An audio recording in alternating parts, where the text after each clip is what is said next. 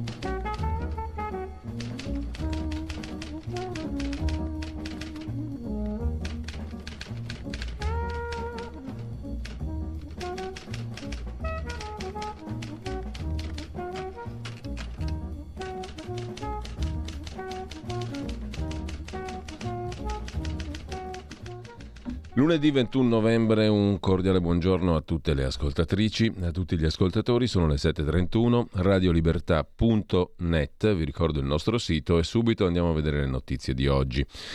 Dalla prima pagina dell'agenzia ANSA verso manovra da 32 miliardi, Salvini fa sapere c'è l'accordo su tutto per la manovra di finanza pubblica, la finanziaria insomma. Previsto il taglio del cuneo fiscale 3% per i redditi bassi, l'immature fino all'ultimo, oggi pomeriggio il Consiglio dei Ministri. Sempre per la Lega, Durigon fa sapere per le pensioni quota ponte 41 più 62, cioè quota 103 totale. Si vedrà meglio in dettaglio. Poi l'Austria batte l'Italia 2-0, calcio amichevole nel giorno dei mondiali. Bonus per chi si sposa in chiesa. È polemica, una proposta della Lega ma Palazzo Chigi dice che il tema non è allo studio del governo, poi lo vediamo. Bonus fino a 20.000 euro per chi si sposa in chiesa o forse non in chiesa. Si vedrà, in ogni caso non è tema da governo, dice il governo. I mondiali del Qatar al via. Dopodiché abbiamo il maltempo forte sull'Italia da questa sera per 24 ore.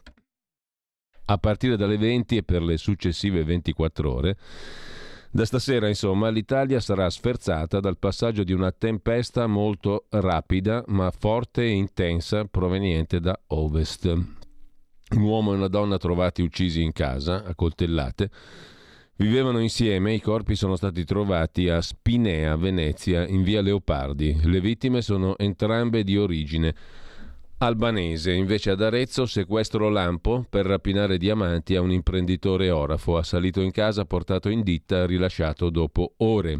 Bonaccini si candida alla guida del Partito Democratico.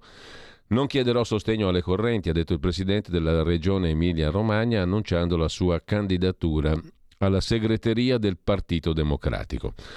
L'allarme dell'AIEA, l'ente atomico delle Nazioni Unite, a Zaporizia si gioca col fuoco, stop ai raid. Potenti esplosioni nell'area centrale. Chiunque ci sia dietro si fermi, chiede l'ente atomico delle Nazioni Unite. Kiev, l'Ucraina, accusa la Russia di averla bombardata. Il capo dell'AIEA Grossi dice la situazione è estremamente grave. Biden compie 80 anni, sposa la nipote Naomi alla Casa Bianca. Polemiche per l'esclusione della stampa che è stata però richiesta dalla coppia, la giustificazione. Sparatoria in Colorado in un locale gay, 5 morti.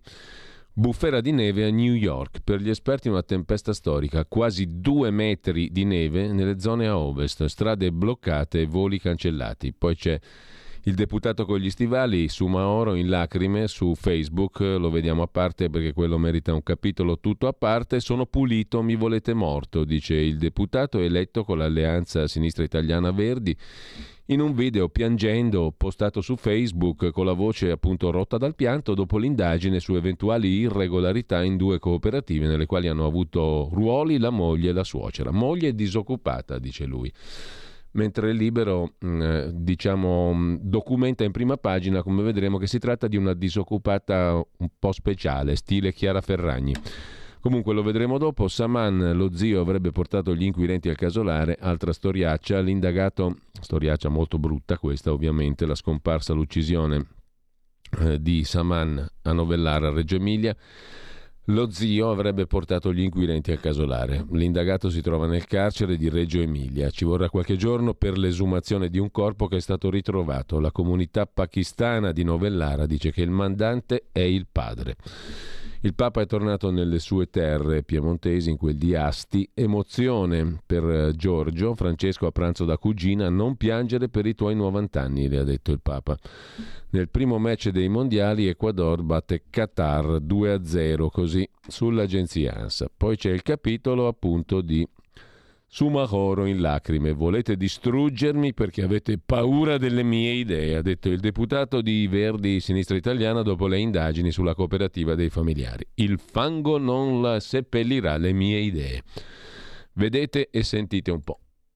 Ah, c'era la pubblicità, naturalmente, 14 secondi, l'abbiamo fatta partire prima. Tuttavia, tuttavia, ce la becchiamo anche adesso, tra poco, tra pochissimo. Ecco qua, ci risiamo. Pronti? Via. Perché è muto? Ma porca la miseria. Per quale diavolo di motivo è muto il video? Vogliamo capire cosa succede qua. Un attimo soltanto, cari amici. Dobbiamo rifar... Io qua, non è... qua è tutto a posto. Vediamo se dalla regia si capisce per quale diavolo di motivo è muto. Allora, musica. Perché adesso mi sto incazzando.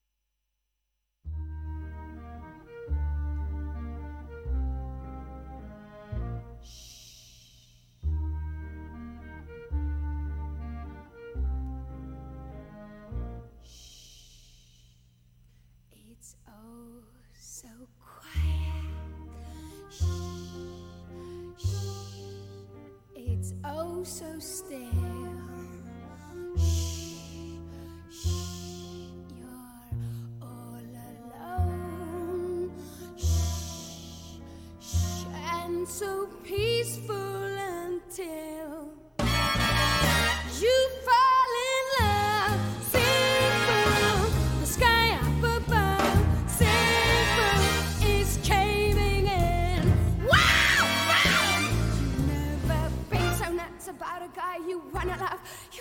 cry, you cross your heart and hope to die till it's over. And then,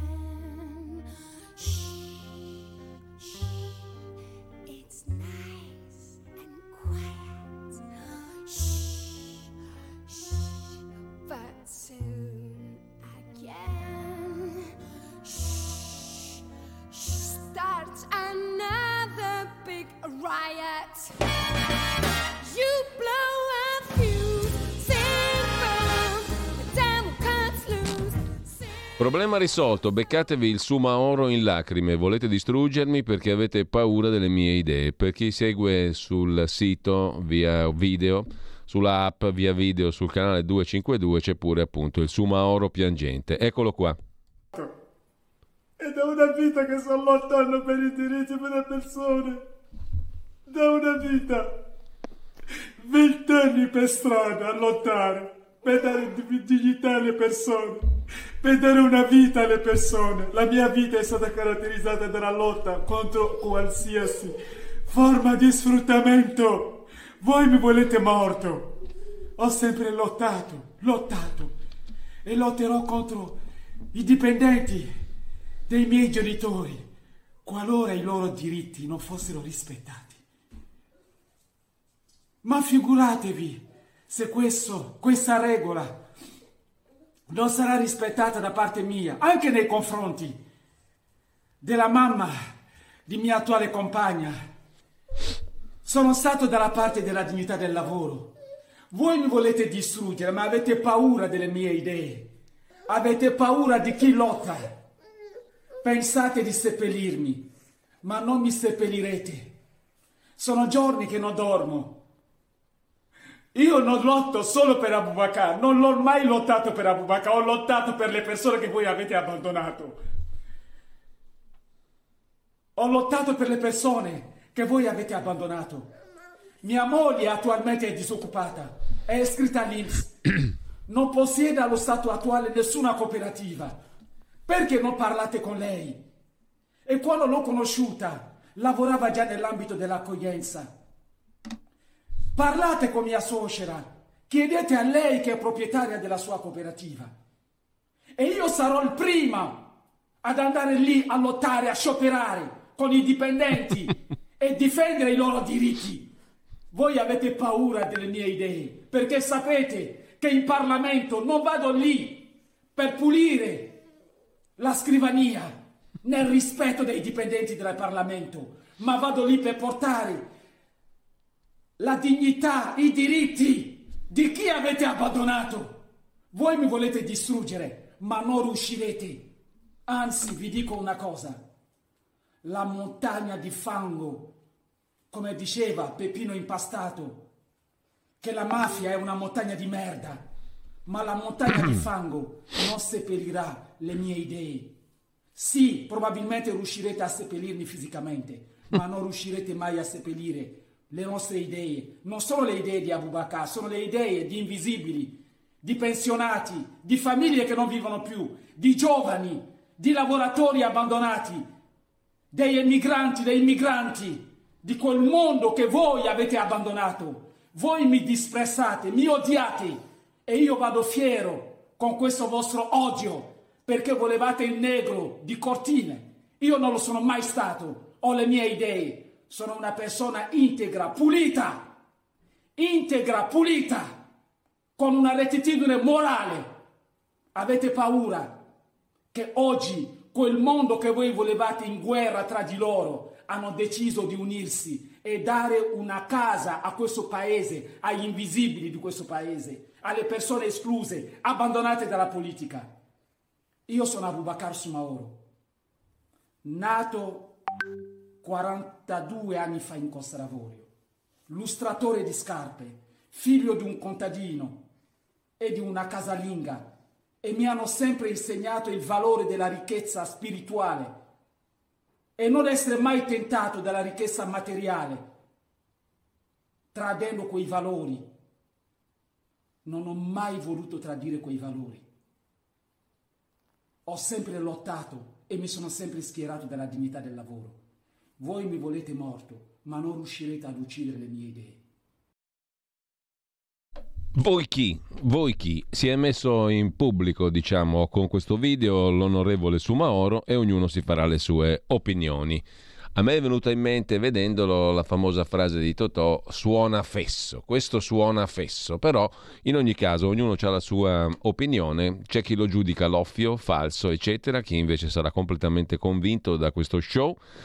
Anche Dagospia è piuttosto scettica. Voi mi volete morto ma non mi seppellirete. Ma voi chi, oltretutto? Sulla moglie disoccupata, capitolo a parte perché vedremo libero come documenta la disoccupazione della moglie o l'occupazione della moglie nella disoccupazione. Comunque, in ogni caso, lo show di Abubakar su Maoro, su Kaoro, scrive Dagospia sbagliando, su Maoro, non su Kaoro, in diretta su Facebook. Il video è un cult assoluto, cioè come dire la Samo perde. Finge di piangere, scrive Dagospia, non entra nel merito dell'inchiesta sulle cooperative della suocera e della moglie, intervistate oggi da Repubblica, e a un certo punto dice voi volevate il negro di Cortina, di Cortina o di Cortile, intende quello di Zampetti, Idris, con uno così, icona della sinistra, commenta Dagospia, se Idris, se, no Idris, se Sumaoro è l'icona della sinistra, Giorgia Meloni può dormire tranquilla. Le due società avrebbero incassato 800 mila euro di contributi pubblici, ma i conti non tornano. Sumaoro è stato inventato da L'Espresso di Marco da Milano, scrive ancora. Dago Spia, mentre su Repubblica c'è l'intervista a Marie-Thérèse Mucamizindo e a Lilian Murecatete, cioè praticamente alla suocera e la compagna di Sumaoro, dopo l'inchiesta per mancati pagamenti e malsane condizioni nei centri della loro cooperativa. Errori e leggerezze per colpe di altri vogliono affossare il nostro Abubakar. Dice la suocera, tutto è stato speso per i rifugiati, lo Stato non ha rimborsato in tempo e per questo gli stipendi non pagati. La moglie, un ragazzo egiziano, ha lavorato con noi in nero, ma solo dopo abbiamo scoperto che non aveva i documenti. Qualche errore è stato fatto, scrive Repubblica, ma Marie-Thérèse Mukamizindo giura che non un euro di denaro pubblico è finito nelle sue tasche o in quelle dei suoi familiari. Tutto è stato speso per i rifugiati, a cui ho dedicato 21 dei miei 68 anni. Tutto è rendicontato, posso provarlo.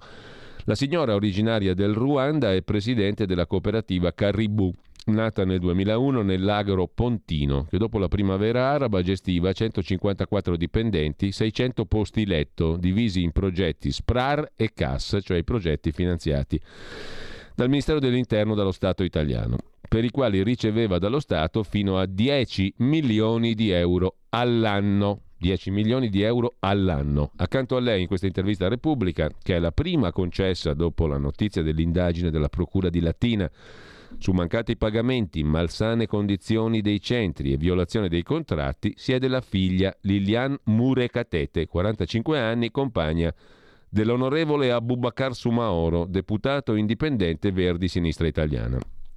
Lui non si è mai interessato alla cooperativa né al consorzio AID, di cui fa parte Caribou, premette Lilian. In famiglia non ne parliamo mai, cioè loro non parlano mai dell'attività della famiglia. La moglie non parla mai col marito dell'attività della cooperativa della moglie medesima. All'ispettorato del lavoro risultano 400.000 euro di stipendi arretrati. I dipendenti di Caribou si sono rivolti al sindacato Will Tux. Hanno ragione?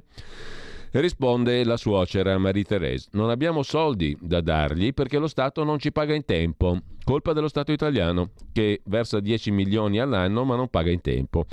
Nel 2019, quando Salvini ha ridotto, Salvini è sempre colpa sua naturalmente, colpa di Salvini, quando ha ridotto da 35 a 18 euro il rimborso per il migrante, tagliando assistenza sociale, corsi di italiano e psicologi, ho lasciato l'accoglienza per dedicarmi a progetti di integrazione. Ho diminuito i dipendenti, ma 54 li ho tenuti. 54. Caribù ha vinto i bandi Perseo del Viminale, Perla della Regione Lazio e un altro l'8 per 1000 della Chiesa Cattolica. Tuttavia, tra burocrazia e Covid, i fondi arrivavano anche dopo un anno e mezzo. Non così in ritardo da giustificare il mancato stipendio, sostiene il sindacato. Risponde la suocera dell'onorevole Sumaoro. Ho i bonifici con le date e una lettera di sollecito della prefettura al comune di Roccagorga, che ci deve 90.000 euro, quello di Latina 100.000. Per il progetto Perla contro il caporalato ci hanno dato la metà degli 80.000 dovuti. Da quello sull'8 per 1000 del 2019 abbiamo ricevuto 80.000 su 157.000, solo nel 2022. Siamo andati in cassa integrazione. Non ci dormivo la notte, 10 milioni all'anno. Lilian, eh, la moglie, sono quattro anni che mia madre non ha stipendio, è un operaio dello Stato e nessuno la difende, poverina. Parlando di business dell'accoglienza si casca nella narrazione di, rieccolo, Salvini e ci sta cascando anche la sinistra. Di nuovo la suocera, coi miei risparmi ho versato alla cooperativa 45.000 euro. Il contesto in cui operiamo è complicato. Casa Pound ci attacca e ci minaccia. Casa Pound Salvini e lo Stato italiano. La colpa è loro. Come pensavate di andare avanti senza pagare gli operatori? Chiede Repubblica. Risponde la suocera dell'onorevole Sumaoro. Il mio errore è stato non licenziarli prima. Quando ci siamo accorti che gli anticipi dello Stato arrivavano troppo tardi avrei dovuto avere il coraggio di farlo, ma li conosco da vent'anni, ho preferito aspettare. Pare che ci siano tracce di pagamenti da conti esteri. A chi fate gestire la contabilità? Risponde la suocera dell'onorevole Sumaoro, Barbara, una commercialista indicataci dalla Lega delle Cooperative. Conserva le fatture della spesa, le ricevute dei pocket money e i registri. Ci controlla la prefettura che autorizza il saldo delle fatture solo dopo verifica. Pagamenti dall'estero impossibile, abbiamo un solo conto con Banca Intesa. Manca l'elettricità e l'acqua, il cibo è scadente, non ci danno i vestiti, ci trattano male, sono razzisti. Sono alcune delle testimonianze dei minorenni del vostro centro di Latina, finita in procura di cui ha dato conto Repubblica. Cosa rispondete? Di nuovo la suocera. I ragazzi dell'onorevole Sumaoro, i ragazzi che hanno un tutore legale non si sono mai lamentati con noi. A luglio si è rotto l'impianto idraulico, abbiamo chiuso quello elettrico per precauzione, quindi abbiamo chiesto al comune di trasferire i ragazzi in altra struttura. La moglie dell'onorevole Sumaoro, quella frase sul razzismo è riferita a uno dei posti dove sono stati portati dopo. Però di cibo non sufficiente parlano anche due dipendenti, tra cui la ex cuoca. Come lo spiegate? La suocera, la cuoca è arrabbiata perché deve essere ancora pagata, il contratto le è scaduto, dei ragazzi non so, forse sono manipolati. Da chi? Dal sindacato, risponde la suocera dell'onorevole Sumaoro. Il sindacato è andato da loro. Mi chiedo se sia corretto raccogliere testimonianze senza il permesso del tutore legale. Un lavoratore del consorzio AID è invitato da voi a spedire una fattura per metà dell'importo. I PM credono sia un contratto irregolare. La suocera. Sono consigliera del consorzio, ma questa storia l'ho saputa per caso. Cercavamo un mediatore che parlasse arabo si è presentato un egiziano, diceva di avere documenti in regola, ha lavorato per noi un mese come manutentore, faceva da mediatore. Solo dopo abbiamo scoperto che non aveva documenti e supponiamo neanche il permesso di soggiorno. La cooperativa della famiglia del sindacalista Sumahoro che fa lavorare al nero e senza permesso di soggiorno. È un pasticcio, si rende conto? La suocera. Quel caso è stato gestito con troppa leggerezza, se l'avessi saputo non l'avrei permesso. La moglie, il mio compagno non era al corrente, la Caribù non è mia, contrariamente a quanto leggo sui giornali. Ci sono entrata alla fine del 2017 per dare una mano a mia madre con la riorganizzazione. Prima facevo la rappresentante della presidenza del Consiglio per l'Africa con Prodi e Berlusconi. Sono stata alla Caribù gratis per un anno, poi ho conosciuto Abubakar, sono rimasta incinta, sono andata in maternità. A luglio il rapporto di lavoro si è concluso e la Caribù appunto non è mia, sottolinea la moglie o compagna di Sumahoro. Ci sono entrata nel 17 per dare una mano a mia madre. Prima rappresentavo la presidenza del Consiglio per l'Africa con Prodi e Berlusconi, alla Caribù gratis e poi maternità. La Lega dei Braccianti di Sumahoro, l'ultima domanda di Repubblica, ha sede allo stesso indirizzo di Latina della Caribù. Possibile che lui non sapesse proprio niente di questi problemi? Risponde la suocera dell'onorevole Sumahoro, è una sede come tante altre, lui non veniva mai, ci ha messo un ragazzo per fare campagne di sensibilizzazione sui braccianti sfruttati. La compagna o moglie, l'obiettivo è Abubakar, dice Liliane Murekatete, moglie e compagna dell'onorevole Sumahoro. Vogliono affossarlo. Guarda caso, un mese dopo il suo ingresso in Parlamento, subito dopo essere andato a Catania, per difendere lo sbarco dei migranti scoppia questo scandalo. Ma soprattutto in famiglia non ne parliamo mai delle reciproche attività. Tra marito e moglie non parlano mai di queste cose, però lui piange e si difende.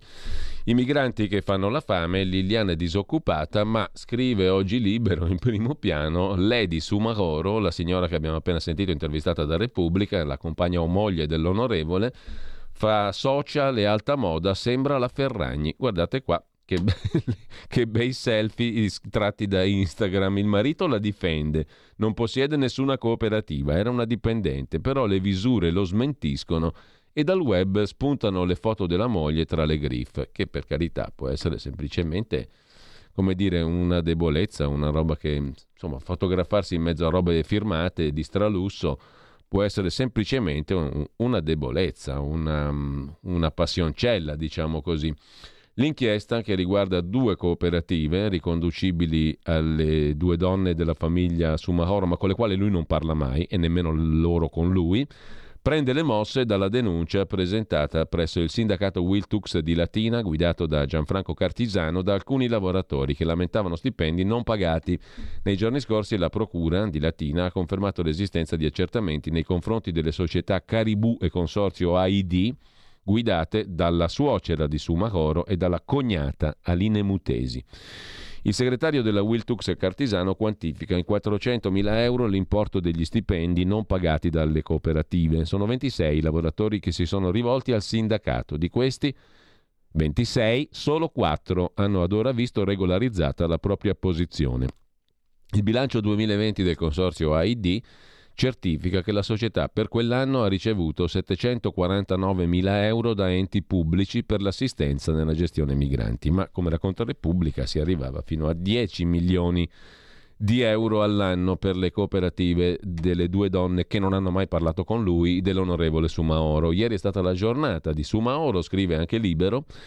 Il deputato si è difeso sia sui social sia sui giornali. Al centro dell'attenzione per l'inchiesta della Procura di Latina sulle due cooperative riconducibili alla sua famiglia, Sumahoro, che risulta estraneo ai fatti, adesso sta cercando di allontanare le nubi da sua moglie, Lilian Murekatete, tirata in ballo per il suo ruolo all'interno di una delle due società finite nel mirino dei PM per irregolarità gestionali, la Caribou. Il Corriere della Sera definisce l'atteggiamento del deputato nei confronti della consorte ruandese protettivo. Mia moglie è disoccupata, non ha nessuna cooperativa, quando vorranno sentirla fornirà i chiarimenti. Analoga affermazione l'onorevole Sumahoro ha fornito a Repubblica, negando ancora una volta qualsiasi ruolo di Lilian nella società. Lilian non possiede nessuna cooperativa, non fa parte di nessun CDA, non è mai stata all'interno del consorzio AID. È vero che è stata una dipendente della Caribou, ma allo stato attuale è disoccupata. Le visure storiche scaricate dalla Camera di Commercio di Frosinone e Latina raccontano però un'altra storia, almeno fino al 17 ottobre scorso quando è stato estratto il documento. La Caribou è presieduta da Marie-Thérèse Mukamitsindo, suocera di Sumahoro, che peraltro Secondo quanto riferito dal quotidiano La Verità, sarebbe indagata dalla Procura di Latina per malversazione di erogazioni pubbliche, ma Lilian, la moglie del deputato, al 17 ottobre risultava in possesso della carica di consigliera di amministrazione. Spulciando la visura camerale, balza agli occhi che Lilian, la moglie dell'onorevole, lungi dall'essere una semplice dipendente, è stata nominata nel CDA il 9 marzo 22, ma la sua prima iscrizione nel registro della società risale all'8 maggio 2018 come conseguenza della nomina alla carica di consigliere con atto del 3 aprile 18. Lilian risultava anche socia della Venere The Wedding Planner, società operante nell'organizzazione di convegni e fiere, incarico ricoperto dal 21 giugno 2002. Insomma, se di disoccupazione si tratta, questa è intervenuta meno di un mese fa, dopo il 17 ottobre scorso. Lilian non risultava dipendente, bensì consigliera in un caso e nell'altro socia amministratrice. E le stranezze non finiscono qui, basta dare un'occhiata al profilo Twitter della Caribou per imbattersi tra gli account seguiti dalla società specializzata nei servizi domestici a sostegno del bisogno familiare e nell'accoglienza degli immigrati in marchi di alta moda, Missoni, Fendi, Valentino, Gucci, Ferragamo, Armani, Versace, Vogue Italia, Calvin Klein, Tommy Hilfiger, Prada. Nomi che c'entrano poco o nulla con l'attività istituzionale della Caribou che nella presentazione del profilo inserisce tre parole accogliere, formare, integrare. Qui arriva in soccorso un altro social, Instagram, che spiega da dove arriva l'interesse di Liliane, la moglie dell'onorevole, per i marchi di lusso. L'account della moglie di Sumahoro, seguito anche dal marito, mostra una serie di immagini che testimoniano la passione di Lilian per le griffe. Si possono ammirare pose di Lilian della donna, borse e valigie di lusso, occhiali di lusso e lei di mura e catete non fa nulla per nascondere la sua inclinazione con istantanee che la ritraggono in quelli che sembrano ascensori e hall di hotel. Lo stesso accade su LinkedIn, dove nella foto profilo si nota la custodia di un telefono targata Louis Vuitton. Vera o tarocca conferma la predisposizione per i marchi di lusso. Una ricerca dell'eleganza col perfetto abbinamento vestito valigia scarpe che cozza non solo con la missione della cooperativa, ma con l'immagine diffusa dal marito, deputato, celebre per essersi presentato in Parlamento con gli stivali usati dai lavoratori nei campi. Portiamo questi stivali gli stessi che hanno calpestato il, fiango, il, fango della miseria, spiega proprio su Instagram, lo stesso social dove la moglie sfoggia i suoi capi di lusso, il deputato di sinistra così. La mette mm, il quotidiano libero, il deputato in lacrime non diventerò mai il negro di cortile o di cortina. Detto questo, chiudiamo il capitolo con il tempo di Roma che ricorda i pianti, le sfuriate, le promesse disattese, cioè tanti video che diventavano autogol fatti dai politici, dalle lacrime di Elsa Fornero al cane e il cagnolino di Mario Monti fino alla rabbia di Beppe Grillo per il caso del figlio, gli storici filmati trasformatisi in boomerang. Lasciamo con questo eh, il caso Sumaoro e Affini e andiamo a vedere adesso le prime pagine dei quotidiani di oggi. Un attimo soltanto che ci ritorniamo sopra. Chiedo aiuto come al solito alla regia per riaprire la nostra edicola. Quanto è dura la vita talvolta? Eh, un attimo soltanto, eh. Ci arriviamo sempre con calma, sempre con molta filosofia. Mo ci arriviamo e ehm, eccoci qua. No, eccoci qua un tubo di niente. Eh, ci arriviamo tra pochissimo. Solo un attimo che ci arriviamo. Eccoci. Eh, che ce l'abbiamo quasi fatta. Quasi però, vi chiedo un attimo di pazienza ancora. Vabbè, sapete quei giorni dove le cose che devono girare automatiche non girano automatiche? Benissimo, questo è uno di quei giorni, capita a tutti nella vita. E allora, vediamo di farla corta, senza troppe geremiadi. Ritorniamo dentro la nostra edicola e andiamo a vedere le prime pagine dei quotidiani di oggi. Un attimo, eccoci. Corriere della Sera, prima pagina di oggi, dedicata a Meloni, richiamo sulla manovra, vietato sbagliare. Caso Lega per il bonus nozze in chiesa. Fa discutere il bonus nozze in chiesa proposto dalla Lega. Bonaccini in campo per guidare il Partito Democratico. Dopodiché abbiamo il Mondiale di calcio. Oggi va in campo l'Iran. Per lo show d'apertura il dialogo tra il celebre attore Morgan Freeman e Ghanin Al-Muftah, uno youtuber disabile al centro, masco- al centro, della pagina del Corriere di oggi la mascotte della competizione, molto bella, bellissima, e l'esultanza dell'Equador al primo gol contro la nazionale di casa. Scuola e merito nell'Italia degli strafalcioni, il pezzo del professor Ernesto Galli della Loggia, a centro pagina invece la cronaca nera, ovvero il caso di Saman uccisa in quel di Novellara. Il corpo nel casolare è stato lo zio a dire è sepolta là.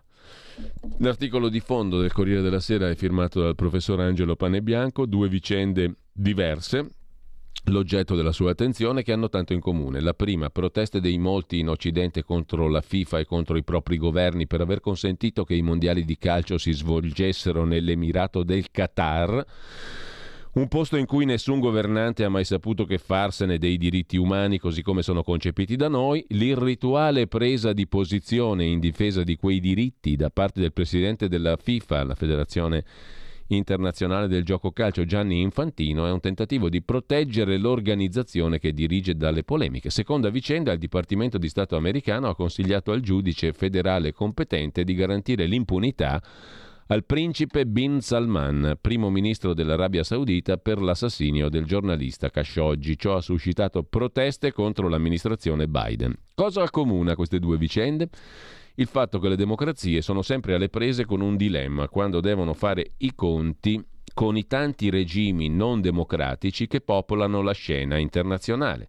Per i loro critici tali situazioni ne svelano l'ipocrisia, il fatto che essi usino due pesi e due misure, inflessibili con i regimi non democratici con cui sono in conflitto, accomodanti con quelli con cui non lo sono, pronte a scagliare condanne morali contro le efferatezze dei primi e a contrastarli, altrettanto pronte a passare sopra in nome della ragion di Stato sulle efferatezze degli altri, scrive Angelo Panebianco nel suo commento di prima pagina sul Corriere della Sera che prosegue a pagina 30 a proposito delle niente lezioni dai regimi. Doha, Teheran, i tormenti delle democrazie, la Siria, l'Iran, l'abbandono dei curdi che avevano combattuto con gli occidentali restano una ferita, come ora le rivolte dei giovani. Insomma, di tutto e di più.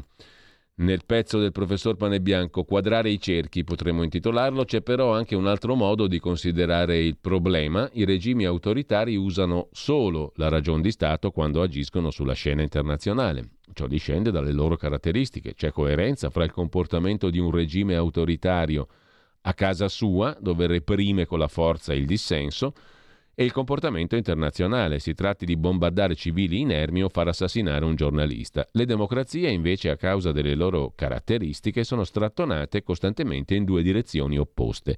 Il realismo le spinge a distinguere amici e nemici, a separare quelli da contrastare e basta e quelli con cui, per ragioni economiche o geopolitiche, si deve convivere. Ma le democrazie non sono regimi autoritari. C'è sempre un conflitto tra due opposte esigenze osservare i dettami della ragion di Stato e rivendicare urbi e torbi la validità universale dei propri principi democratici. Le democrazie sono regimi perennemente insoddisfatti di sé, eccetera, eccetera. Insomma, ingiustificabile il tutto, ma giustificabile nello stesso tempo. Quadrare i cerchi, insomma. La rubrica Ultimo Banco, come tutti i lunedì, si occupa quest'oggi, con Alessandro Davegna, insegnante e scrittore, di un diciassettenne, una lettera di un diciassettenne che alla fine dell'anno scolastico scorso ha deciso di studiare da solo, di lasciare la scuola. Le parole di questo diciassettenne, scrive Davegna, mi hanno aiutato a riformulare il dibattito sul merito che diventa sterile, il merito è di destra o di sinistra, la meritocrazia è capitalismo aziendale o giustizia sociale, quando è sganciato dalla vita reale della scuola. Non voglio parlare di scuola del merito, ma di merito della scuola. Detto altrimenti, la scuola così com'è serve? Questo è il punto che cerca di affrontare oggi Davegna in prima pagina. Dobbiamo andare di corsa perché alle 8.30 abbiamo invece un focus con Andrea Costantino, l'imprenditore che è ancora detenuto prigioniero sostanzialmente ad Abu Dhabi, negli Emirati Arabi Uniti, con cui abbiamo parlato settimana scorsa e quest'oggi parleremo con lui di una questione della quale si è pure interessato, in un ambiente che conosce benissimo, quello del Medio Oriente, giusto appunto. Parleremo dell'incarico al quale sembra destinato l'ex ministro degli esteri di Maio. Intanto dicevamo eh, la riflessione di Davegna in prima pagina sul Corriere della Sera è dedicata alla questione del merito della scuola e non della scuola del merito. Venire al mondo è il titolo del pezzo di oggi dedicato appunto a questa questione del merito. Molti insegnanti pensano che un alunno ascolti seriamente solo se è seduto a prendere appunti Ognuno però possiede metodi diversi che andrebbero valorizzati per permettere un apprendimento migliore. La facciamo corta perché dobbiamo vedere le altre prime pagine. Andiamo in rapida successione al domani.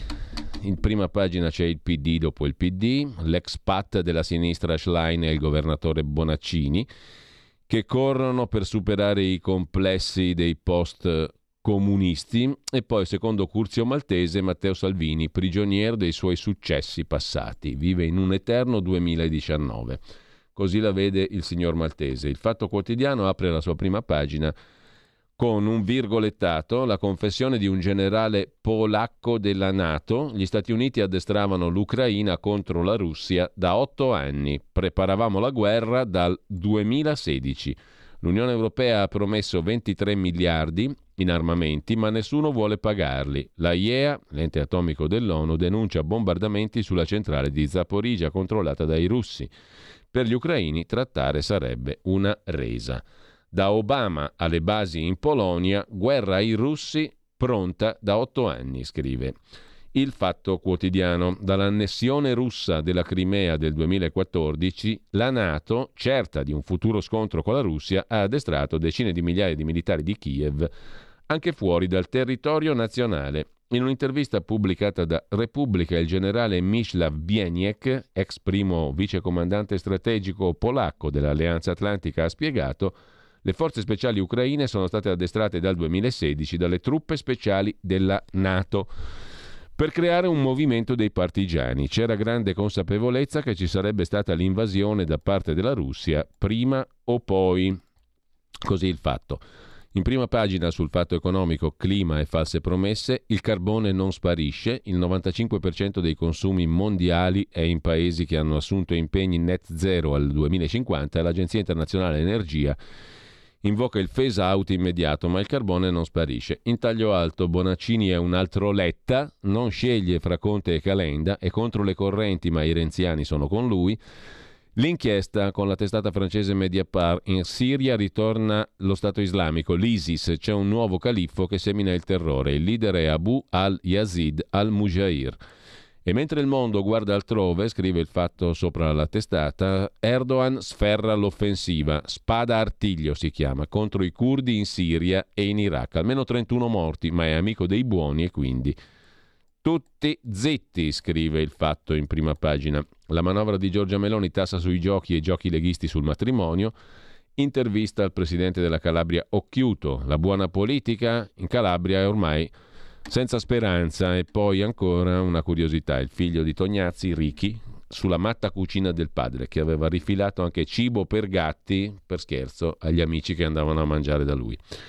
Lasciamo la cucina di Tognazzi e andiamo invece a vedere la prima pagina del foglio del lunedì. L'articolone lunghissimo del lunedì è dedicato a Guido Crosetto contro i finti pacifisti. Dice che continueremo a fornire armi all'Ucraina, prevede che non rinnoveremo l'accordo sulla via della seta. Atlantista convinto proporrà di escludere il deficit per le spese militari dal patto di stabilità. Il manuale di sopravvivenza post-sovranista di Guido Crosetto, ministro della difesa. È l'argomento del foglio di oggi. Il giornale di Minzolini apre con un titolo a tutta pagina: Basta Multe pazze, Stato Dracula. Il governo prova ad evitare l'aumento delle contravvenzioni previsto per il 2023, una battaglia di Salvini. Fisco, mancano i soldi, il taglio del cuneo scende al 2%. Sul reddito di cittadinanza un partito trasversale non lo vuole abolire, ma il giornale apre sulle parole del vice premier Matteo Salvini al lavoro per capire se sia possibile bloccare gli aumenti delle multe stradali. Intanto si assottiglia l'ipotesi di un taglio del cuneo fiscale. In Iran, strage di bambini, 58 vittime dall'inizio delle proteste, repressione violenta e una ragazza iraniana che alza due dita medie contro il cielo e disconosce Khomeini. Gli fa il dito medio, due dita medie anzi a Khomeini. In prima pagina ancora un'intervista al capogruppo di Forza Italia alla Camera Alessandro Cattaneo sulle cartelle da sanare, cifre basse, tempo perso, quindi sanatoria fiscale o pace fiscale che dir si voglia, Bonaccini che scuote il PD, questo governo dura cinque anni e al PD farà bene stare all'opposizione, dice Stefano Bonaccini, neocandidato alla segreteria del Partito Democratico, presidente dell'Emilia Romagna. A centro pagina c'è il controcorrente del giornale di oggi, che vale la pena leggere, il mercato rosso degli organi sul web. L'inchiesta di Martina Piumatti, il contatto avviene in rete, le tariffe variano, si paga in bitcoin. Il giro d'affari complessivo degli organi, mercato d'organi sul web, vale un miliardo e 500 milioni di dollari, mentre nel grande show del calcio in Qatar il pallone non è ancora protagonista. L'Ecuador batte i padroni di casa 2-0, ma se parla di tutto tranne che di calcio. Lasciamo il giornale, andiamo a vedere anche rapidamente il mattino di Napoli. Apertura sulla manovra mm, di finanza pubblica, aiuti ai redditi bassi e poi stretta sulle baby gang, stop a cellulare e reddito di cittadinanza. Proposta di legge leghista, pene più severe. Via il sussidio o l'assegno familiare ai genitori. Arriva una stretta sulle baby gang. Un disegno di legge firmato dal capogruppo della Lega al Senato, Romeo, verrà presentato nei prossimi giorni. La novità più importante riguarda l'utilizzo di ogni strumento informatico per diffondere in rete una bravata e la pena da 1 a 5 anni, previsti anche la confisca del cellulare se il minore lo utilizzerà per diffondere un atto criminale, prevista anche la revoca del reddito di cittadinanza ai genitori, mentre c'è stato un maltempo in Cilento molto forte, i danni e lo stato di calamità chiesto dai sindaci. Danni ingenti nel Cilento per una bomba d'acqua che ha provocato un'ondata di fango su Agropoli e Castellabate. I sindaci chiedono lo stato di calamità naturale. A pagina 10 invece il mattino si occupa della proposta contro le baby gang.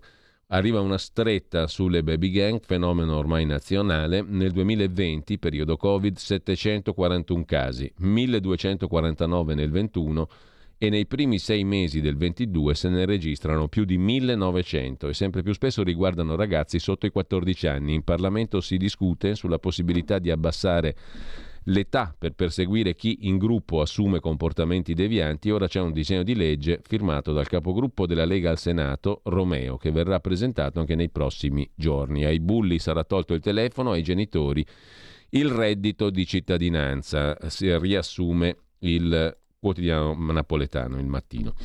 Il messaggero di Roma, oltre che alla questione della finanziaria, aumenti ai redditi bassi con il taglio del cuneo, si occupa del Lazio, le opere in cantiere, corsia preferenziale per la Roma Latina, Roma Pescara, binari della Orte Falconara, tra le priorità metro e acquedotto del Peschiera e il ministro Salvini che dice basta commissari a costo zero, mentre caccia a chi ha coperto la fuga di Gian Davide De Pau, presunto killer delle tre escort di Roma Prati. Sarebbe stato aiutato a sparire per due giorni. Lui non parla e viene sorvegliato a vista in cella. Giallo sull'auto sparita.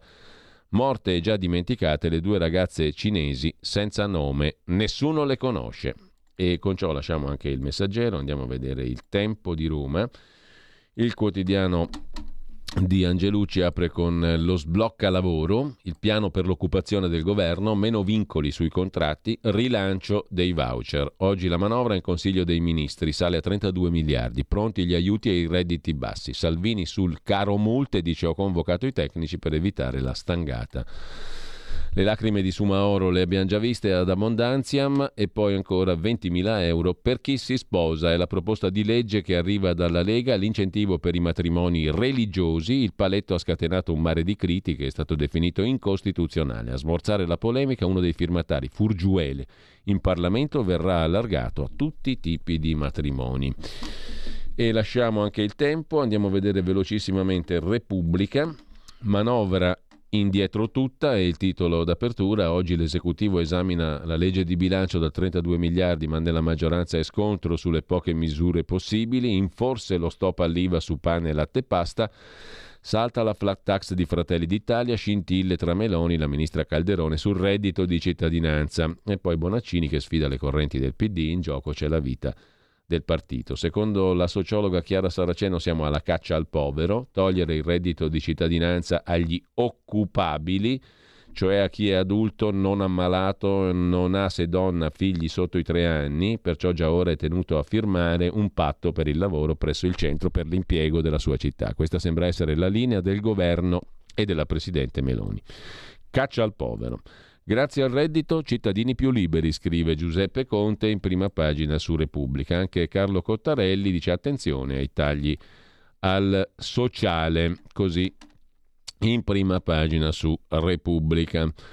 E sul clima COP27, accordo sui fondi ma delusione per i gas serra, doveva essere una COP27 africana, lo è stata, sono soprattutto le nazioni del sud del mondo a festeggiare l'esito di questa ventisettesima conferenza delle parti sul clima di Sharm el Sheikh. Celebrano lo storico via libera a un fondo per il loss and damage ma delusione per i gas serra. Salvare il pianeta è ancora possibile, scrive Riccardo Luna. Lasciamo Repubblica, andiamo velocemente alla stampa di Torino. Stampa che apre con la pensione a quota 103 ma è scontro sul reddito di cittadinanza e poi chi flirta col nuovo Twitter di Elon Musk, da Palazzo Chigi a Unipol a Salvini che vuole incontrarlo. Bonus per le nozze a chi si sposa col rito in chiesa, bufera sulla Lega, scrive Repubblica, eh, la stampa, che è la stessa cosa in prima pagina, e poi Monsu Francesco, il Papa Adasti parla in piemontese davanti a 25.000 fedeli. E poi ancora dalla prima pagina della stampa non c'è altro, quindi andiamo a vedere la prima pagina della verità che apre con Suma Oro che frigna e molla la suocera. L'inchiesta sull'accoglienza il deputato con gli stivali si sfoga in lacrime fingendo di essere vittima di immaginari attacchi razzisti. Volevate il negro di cortile, qualcuno ha capito di cortina, quel che l'è. Tace sui fatti contestati alla madre della compagna, però prende le distanze dalla signora che gestisce la cooperativa sotto indagine. L'afflato retorico non gli fa difetto, scrive Giacomo Amadori, ma meriterebbe miglior causa. Abubakar Sumaoro, in un messaggio ieri sui social, ha scelto di iniziare la filippica in lacrime, quasi fosse una vittima dell'apartheid, ma la sua orazione aveva un obiettivo più prosaico al centro c'erano i presunti maneggi della suocera imprenditrice, una specie di Babbo Renzi in gonnella. E qui dobbiamo ammettere che Renzi non ci aveva mai regalato un filmato di questo tipo né ci aveva accusato di volerlo seppellire o addirittura uccidere mentre dedicavamo pagine di giornali e libri ai presunti pasticci dei suoi familiari con società e cooperative gestite più o meno ufficialmente. Per il Sumaoro invece piange e scarica il barile sul resto dei parenti. Video in lacrime. Ringhia, chiedete a mia suocera. Vedremo cosa commenterà poi la verità sulla suocera di Sumaoro, sulla sua intervista di oggi a Repubblica.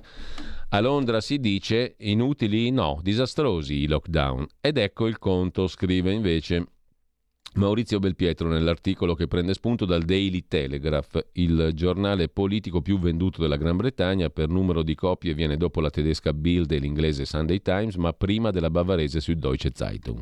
Insomma, tra i quotidiani seri, cioè non popolari, e tra quelli europei più autorevoli, il Daily Telegraph ha dato spazio al verdetto di un giudice inglese sulla questione dei lockdown. Nel passato ha ospitato gli articoli anche di alcuni leader eh, politici importanti come il premier Boris Johnson, il quale al Telegraph ha cominciato facendo il giornalista. Tutto ciò per dire che la testata non ha simpatie per la sinistra ma non strizza l'occhio al populismo. È il giornale della classe media conservatrice in Inghilterra. La premessa indispensabile, scrive Belpietro, per raccontarvi cosa ha pubblicato il quotidiano britannico nei giorni scorsi. A firma di Lord Jonathan Sumption, poco conosciuto in Italia, ma ex giudice della Corte Suprema del Regno Unito, il Telegraph ha ospitato un intervento che diceva tutto già nel titolo. Paghiamo ora il terribile prezzo del lockdown. Così Belpietro in prima pagina. Pagina 2 abbiamo l'intervista a Claudio Durigon, che avete sentito ieri mattina, peraltro qui a Radio Libertà, con Pier Vittorio Scimia. Chi incassa sussidi pubblici non potrà rifiutare un lavoro. Col nuovo reddito di cittadinanza, fine dei soldi a pioggia, stile 5 Stelle. Il ponte di Messina sarà realtà, parte l'autonomia, al presidenzialismo penseremo poi. Primo obiettivo, dare respiro agli italiani sulle bollette. Flat tax, pensioni, contanti e tasse, avviati tutti i temi a noi cari.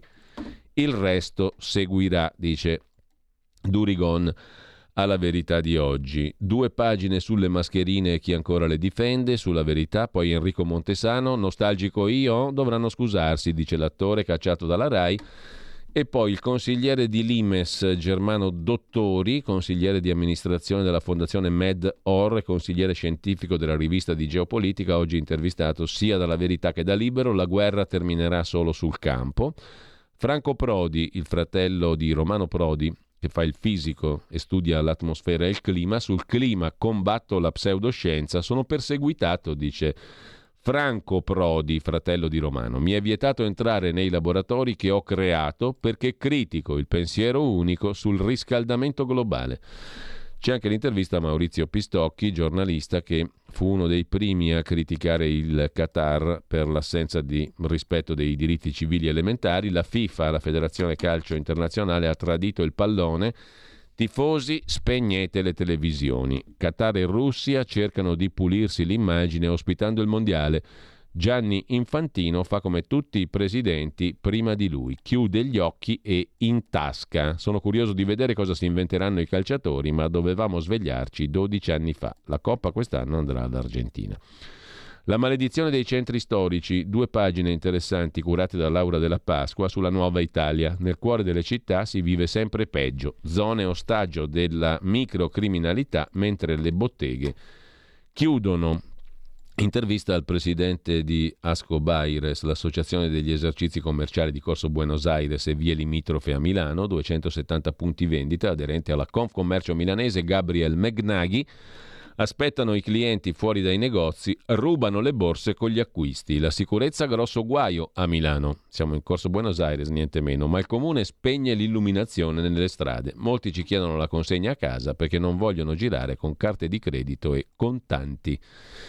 Con ciò lasciamo la verità, segnalando peraltro le due pagine curate da Gemma Gaetani, che intervista Franco Tolasi, imprenditore, che si occupa mh, mm, del consorzio del salame d'Oca, in quel eh, della bassa lombarda pavese. Oca non solo patè, il suo salame non teme rivali, adatto anche a chi non può mangiare maiale per salute o religione, è un insaccato ecumenico. L'Oca a fini alimentari.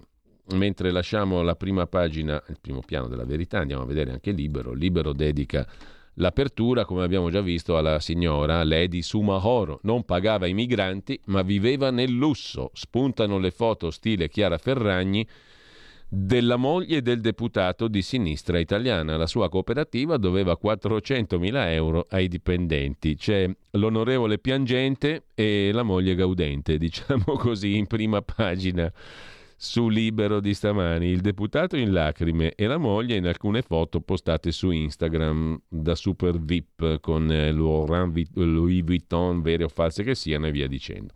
Intanto esce la verità sulla banda Bassotti, scrive Antonio Socci, così il PD, partito degli imbroglioni, Silurò Draghi. Il PD dovrebbe chiedere scusa agli italiani, al centrodestra e ai 5 Stelle. Hanno ripetuto di continuo che centrodestra e 5 Stelle sono irresponsabili, hanno fatto precipitare il paese nel baratro della crisi di governo delle elezioni anticipate. Sono stati loro, come racconta Renzi. Mentre sempre dalla prima pagina Di libero di oggi, Luca Telese su Saviano, è volgare, Meloni tenga la fiamma, per fortuna che c'è Telese, poi Germano Dottori, l'Iran pronto a fare la rivoluzione, Nicola Molteni, Lega, sottosegretario agli interni, fermare le ONG con confische e sequestri, così su libero in prima pagina. Dalla prima pagina invece del Sole 24 ore di oggi, del lunedì, fisco e casa, super bonus 110%, i nuovi incroci tra scadenze e sconti e l'altro argomento le criptovalute, non solo crack ma sfide sull'energia. Mentre Italia Oggi si occupa dei bonus della certificazione, il rating di legalità che genera vantaggi nell'accesso al credito, nella partecipazione agli appalti e nei finanziamenti pubblici e incrementa la reputazione delle aziende. Il rating di legalità è un requisito indispensabile per accedere al credito bancario, ma è una buona idea per tutte le piccole e medie imprese, scrive in prima pagina il direttore di Italia Oggi 7, Marino Longoni, mentre la privacy è violata se si cita il moroso nella bacheca condominiale. Chi non paga le rate del condominio non può essere messo in bacheca. Sulla legge di bilancio 2023 i veri segnali da cercare dietro le bandierine vi segnalo il bel pezzo di Giuseppe Pennisi sul um, sito ilsussidiario.net, ma prima di entrare sulla questione della legge di bilancio vi segnalo sul dorso milanese lombardo del Corriere della Sera un pezzo d'apertura dedicato ai decessi collaterali al Covid, visite sospese, paure, pochi medici. Uno studio dell'ATS, dell'azienda territoriale della salute di Milano, nel 2020 quasi 4.000 morti in più degli anni precedenti, ritardi nelle cure, nelle diagnosi e nei trattamenti, timori a entrare in ospedali e ambulatori, insomma i danni collaterali per così dire del Covid. Nel 2020 i decessi sono stati 44.700, 11.700 in più della media dei 5 anni precedenti, le principali cause malattie dell'apparato cardiocircolatorio, neoplasie e infine malattie infettive Covid compreso, cioè Covid non è la prima causa di morte.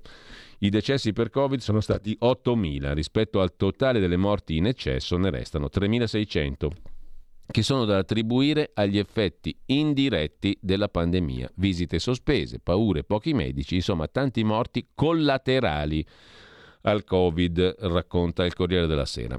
Per quanto concerne invece il giornale, vi dicevo c'è questa inchiesta molto interessante e inquietante di Martina Piumatti sul mercato rosso degli organi sul web. Secondo un rapporto della Commissione dell'Unione Europea, tra il 2013 e il 2014 i paesi europei hanno registrato quasi 16.000 vittime della tratta di esseri umani. Il 12% è stato costretto al prelievo di organi con la forza. Incredibile. Un rene si compra sul web e si può pagare in bitcoin. Il giro d'affari al mercato nero un miliardo e mezzo di dollari. Almeno 18.000 i trapianti eseguiti ogni anno, praticati in tutto il mondo. Online si trova di tutto. Digitando organs for sale compare il catalogo. I prezzi vanno da 50.000 dollari per i polmoni a 100.000 dollari per il cuore. Il traffico d'organi con espianto forzato si intreccia alla tratta di esseri umani. Nel 2021 ha riguardato 156.000 casi in 189 stati diversi.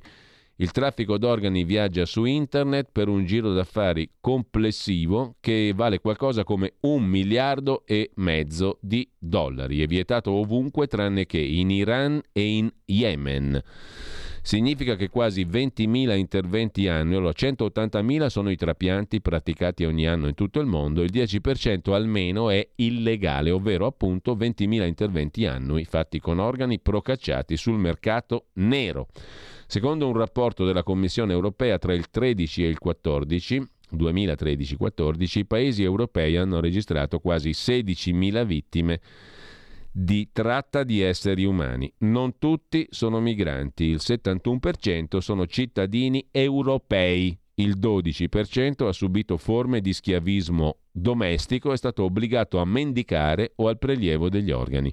Dall'Europa provengono le vittime, ma anche chi gli organi è disposto a comprarli ad ogni costo. Si va da un minimo di 50.000, il rene, a 290.000 dollari per cuore e polmoni. Il terrificante argomento è affrontato anche con una tabella altrettanto inquietante sul giornale di oggi. Il Giornale Il Controcorrente, l'inchiesta del lunedì alle pagine 17, 18, 19. Andiamo velocissimi, il via libera della Food and Drug Administration americana alla carne da laboratorio, ne dà conto Alberto Ferrigolo sull'agenzia AGI. La decisione della Food and Drug Administration potrebbe aprire la strada a prodotti derivati da vere cellule animali, ma che non richiedono più la macellazione degli animali. Scrive il Washington Post che la Food and Drug Administration ha dichiarato sicuro per il consumo un alimento a base di carne prodotto in laboratorio sviluppato da una start-up californiana. Si apre la strada a prodotti derivati da vere cellule animali ma che non richiedono la macellazione. Un giorno potranno essere disponibili nei negozi di alimentari degli Stati Uniti. Di Franco Prodi abbiamo già detto, ci sono due inserzioni furbesche, andate a cercarvele sui giornali due avvisi a pagamento furbeschi di eh, due associazioni famose, una per i consumatori, quell'altra per il cibo biologico, e poi suicidi di adolescenti ogni 11 minuti sul sussidiario.net. Tutti gli istanti hanno bisogno di un abbraccio totale, un rapporto sulla condizione degli adolescenti rivela che ogni 11 minuti un ragazzo di questo mondo si toglie la vita. Tanti io che cercano un abbraccio totale alla loro umanità divisa. Ci sono tante altre cose da segnalare oggi, compresa un'intervista a Roberto Calderoli sul Corriere della Sera a proposito della, mh, della questione dell'autonomia. Per De Luca divido il paese, sull'autonomia chiedeva le stesse cose. Lui fa il furbo, ma ho le carte del 2019 che lo dimostrano, dice Calderoli, ma poi se abbiamo tempo torniamo su tutta una serie di altre questioni. Intanto tra poco con noi Andrea Costantino, prigioniero ad Abu Dhabi. Stai ascoltando Radio Libertà. la tua voce libera, senza filtri né censura. La tua radio.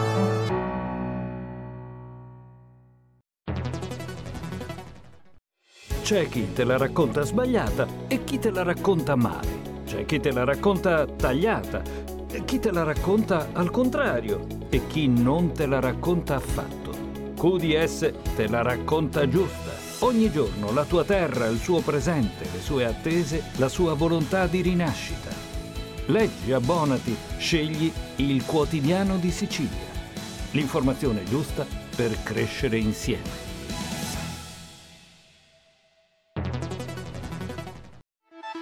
Stai ascoltando Radio Libertà, la tua voce libera, senza filtri né censure, la tua radio.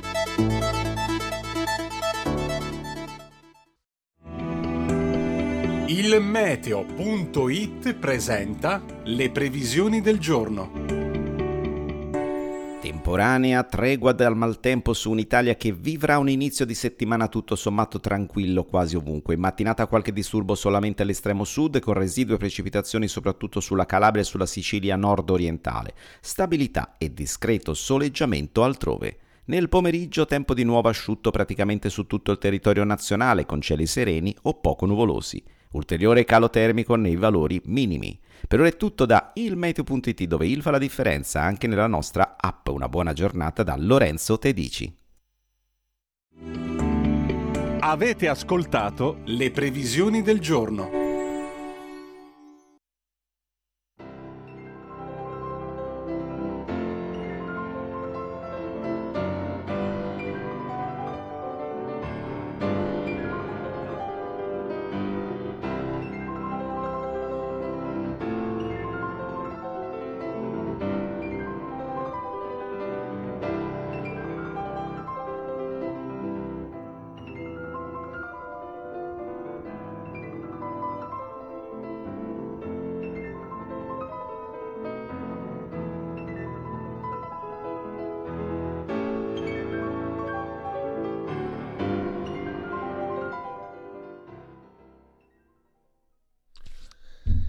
Allora, rieccoci come mm, dicevamo in onda e dovrebbe essere in collegamento con noi, già lo vedo, quindi lo è, lo saluto e lo ringrazio. eh, Andrea Costantino. Buongiorno Andrea, grazie per essere con noi. Buongiorno Giulio, grazie a voi per eh, ospitarmi. Allora, Andrea Costantino, come sapete, l'abbiamo sentito settimana scorsa, è ancora ancora eh, in sostanziale prigionia ad Abu Dhabi, mh, costretto negli Emirati Arabi Uniti dal 21 marzo del 2021. Ha fatto 430 giorni di carcere mh, di cui ci ha descritto le condizioni terribili e da sei mesi è in una piccola stanza della dependance dell'ambasciata italiana. La sua carcerazione e la sua scarcerazione sono state effettuate per motivi politici, ce l'ha spiegato bene la scorsa volta, ed è sostanzialmente una mh, diciamo, risposta che lo Stato degli Emirati Arabi Uniti ha dato al blocco italiano di alcune mh, commesse per materiali della difesa, per armi in sostanza verso gli Emirati Arabi Uniti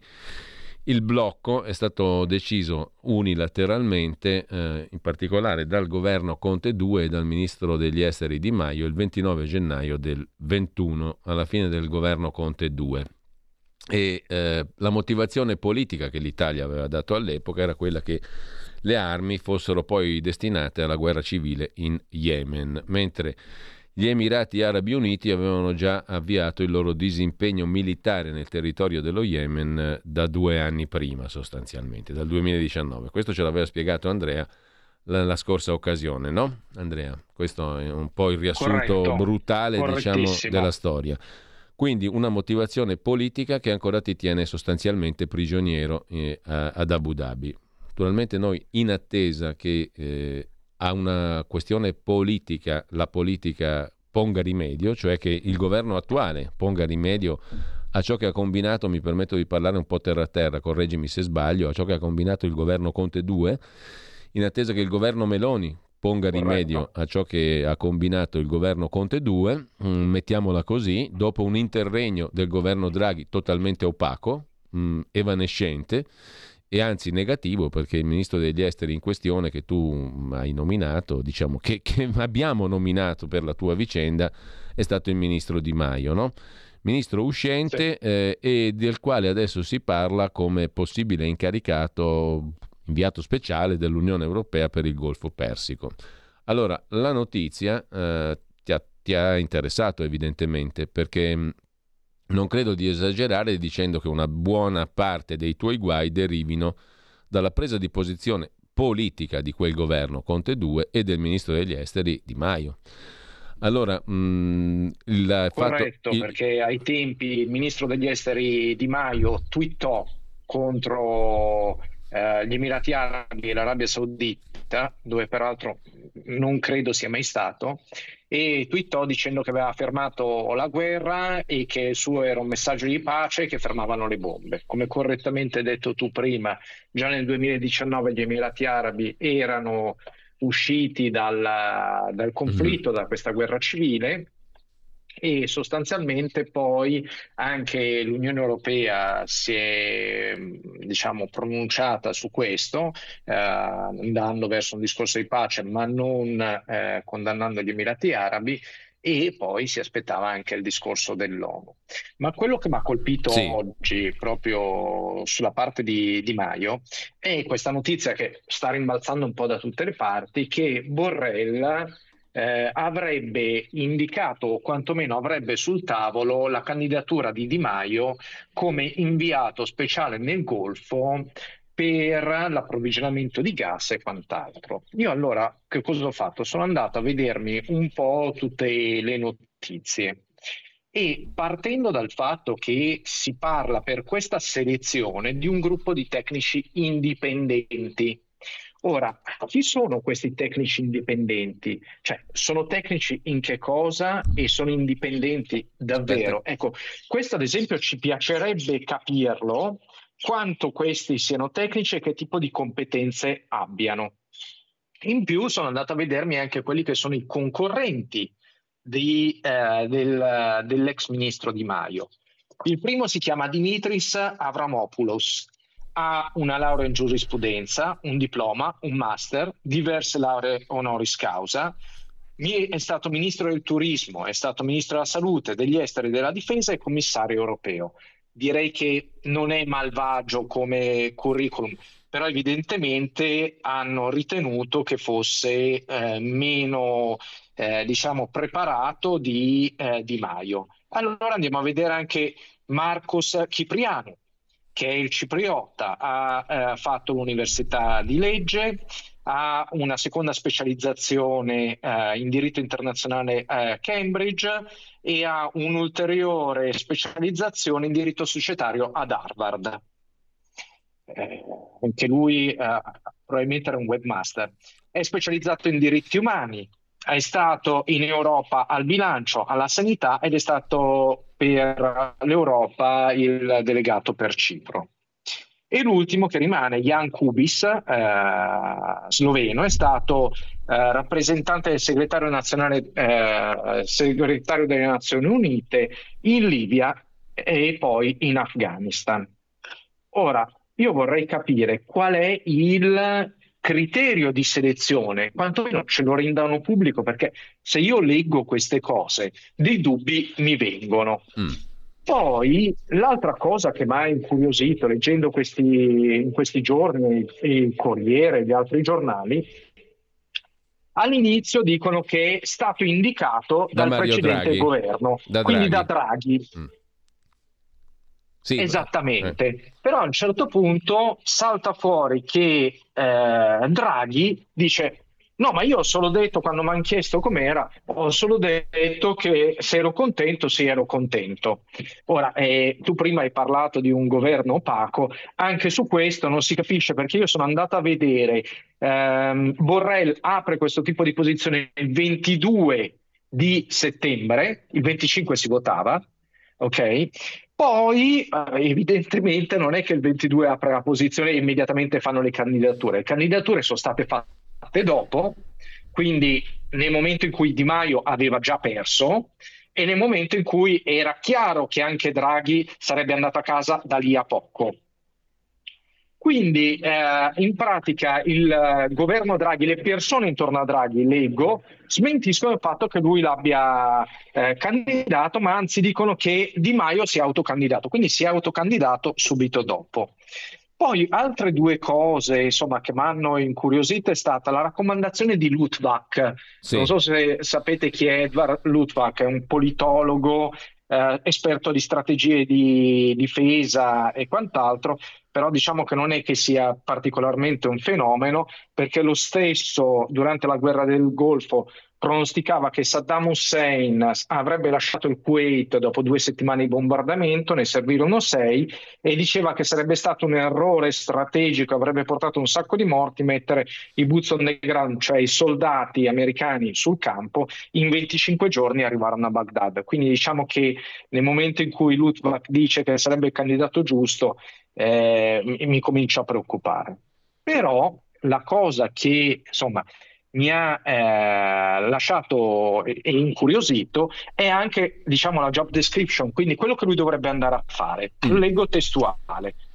Si occuperà di approvvigionamento energetico con la fornitura di gas e petrolio dei, dei paesi del Golfo della regione, della crisi in Yemen. Ok, abbiamo parlato, hai parlato poco fa della crisi in Yemen, di come lui ha detto avrebbe fermato la guerra creando un, una, diciamo, uno scontro con Emirati Arabi e, Arabia Saudita, quindi evidentemente mettendo della, della grossa eh, diffidenza tra loro e poi dei rapporti con l'Iran.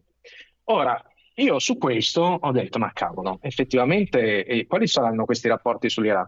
Quindi sono andato, ho cominciato a scartabellare un po' su internet e sono entrato sul eh, Ministero degli Affari Esteri eh, iraniano. Ecco, stiamo vedendo il Il link, Ministero la pagina, stiamo, vedendo la, stiamo vedendo la pagina, poi linkeremo sulla pagina Facebook eh, anche questo, mh, questo documento um, che appunto ra- ci riassume quello che ci stai raccontando tu Andrea, no? E che cosa hai scoperto? Esatto. Allora, il 5 di ottobre, quindi eh, dieci giorni dopo che è stato sconfitto, è ancora ministro, Di Maio è ancora ministro del governo Draghi, ha, una telefonata con il- l'omologo, il dottor Amir, Amir Abdollahian, che è il ministro degli esteri iraniano. Adesso però io voglio leggervi testuali delle parti di questo colloquio che Di Maio ha avuto, che non sono state pubblicate da nessuna parte e che dal mio punto di vista sono sconcertanti. Allora, vi leggo testuale dal comunicato stampa Sì. che tu adesso stai pubblicando e stai linkando. Nella telefonata di oggi, il ministro degli esteri italiano Luigi Di Maio e il ministro degli esteri del nostro paese, dottor eh, Hussein eh, Hamid eh, Abdullahian, hanno discusso degli ultimi sviluppi delle relazioni bilaterali. E va bene, qua ci siamo. Dei negoziati per revocare le sanzioni. Cavolo, ma qua non ne sapeva nessuno niente, non ne sapeva nessuno niente in Europa, non ne sapeva nessuno niente in Italia, non ne sapeva soprattutto nessuno niente neanche negli Stati Uniti. Dei recenti eventi nel nostro paese e degli abusi dei rivoltosi e delle ingerenze straniere negli sviluppi interni del nostro paese. Si è tenuta una consultazione. Io ricordo che il 5 di settembre, dopo che erano partite il 18 di settembre, erano partite le proteste perché eh, la ragazza eh, insomma era stata uccisa, Amin era stata uccisa ehm, perché non si voleva coprire il capo e eh, nello stesso tempo anche a un'altra ragazza era scomparsa una ragazza di eh, 15 anni e quindi lui si consulta su questo. Ma andiamo a- ad un punto che secondo me è un'altra parte fondamentale. Mm, Stiamo parlando del Il 5 ministro- ottobre, ricordiamo, no Andrea?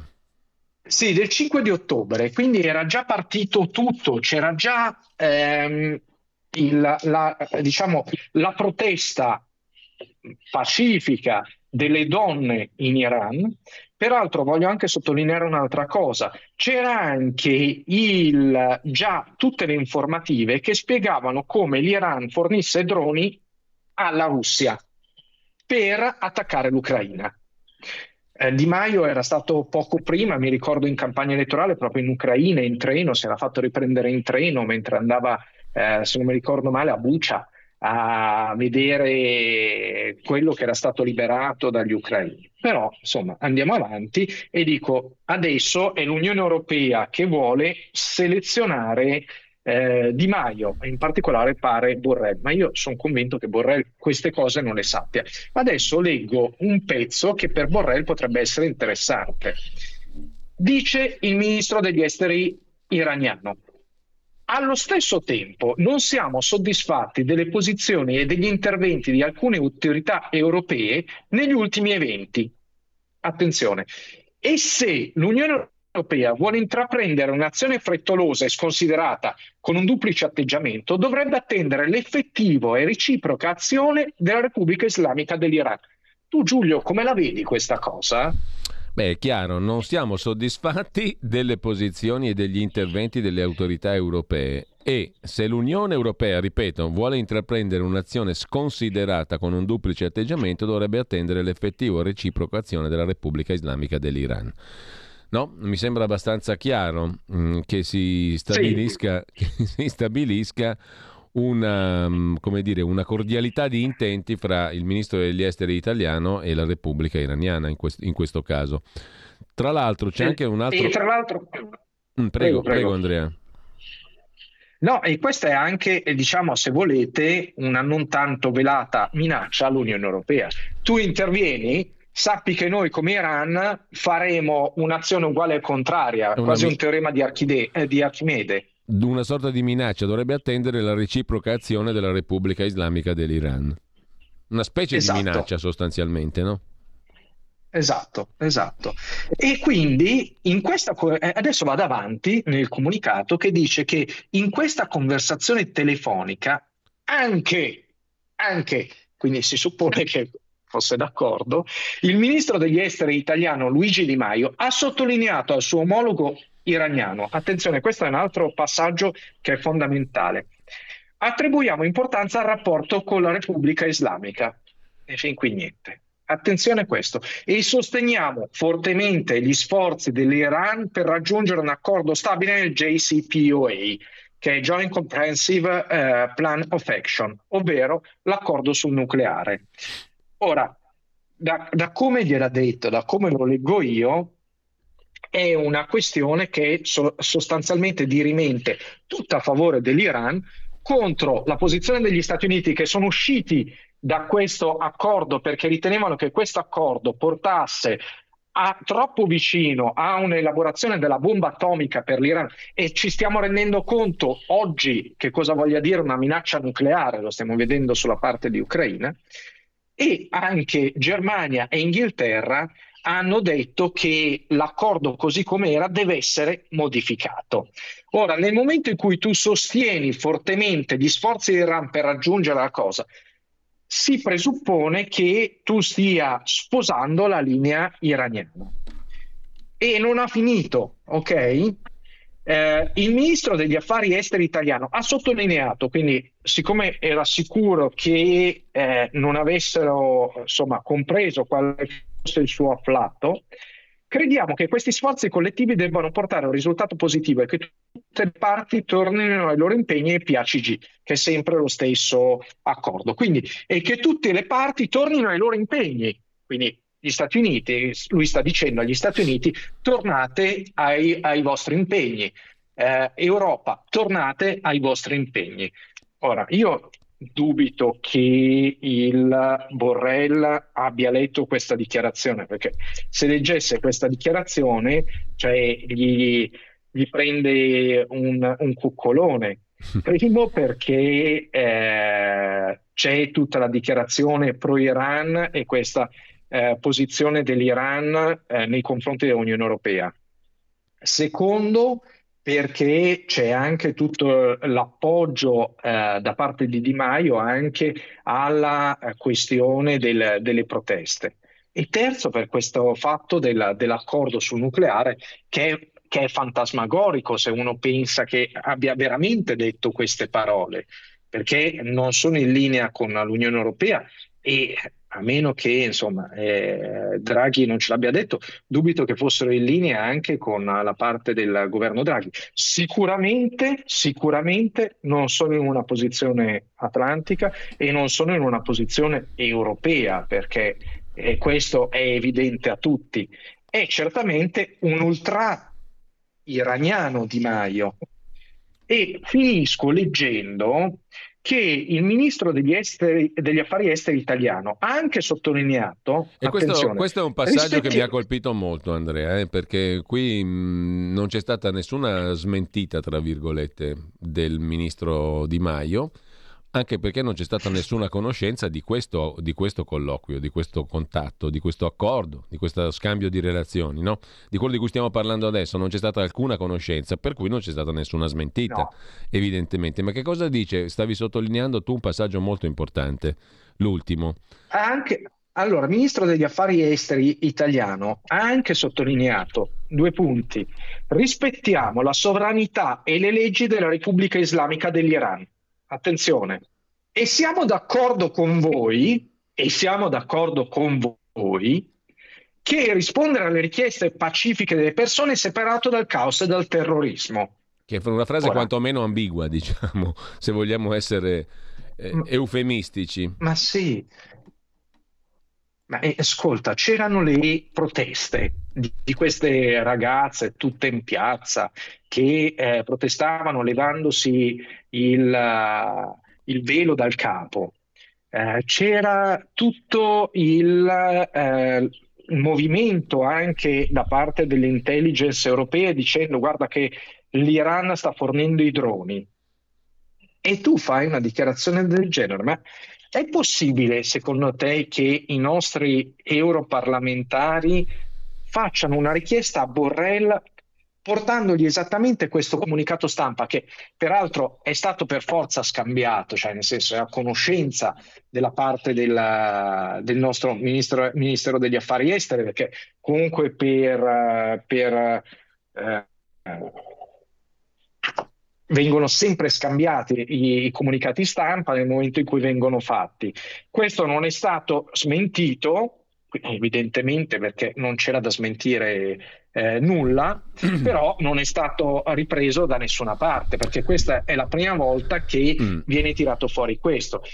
I nostri europarlamentari, io parlo di tutto l'arco degli europarlamentari italiani, quindi non parlo solo di europarlamentari di area, ma parlo di tutti, ma non vogliamo eh, fare una richiesta a Borrell per, per chiedergli ma sei sicuro che questa sia la figura ideale? E Allora, non sia una figura quello- che va giù a, a- a separare? Cioè, da una parte hai litigato con l'Arabia Saudita, che è il gigante dell'area, e gli Emirati Arabi, dall'altra vai a supportare come un ultra l'Iran e devi occuparti anche a gue- eh, della guerra in Yemen e devi comprare da loro, ma come lo possono accettare?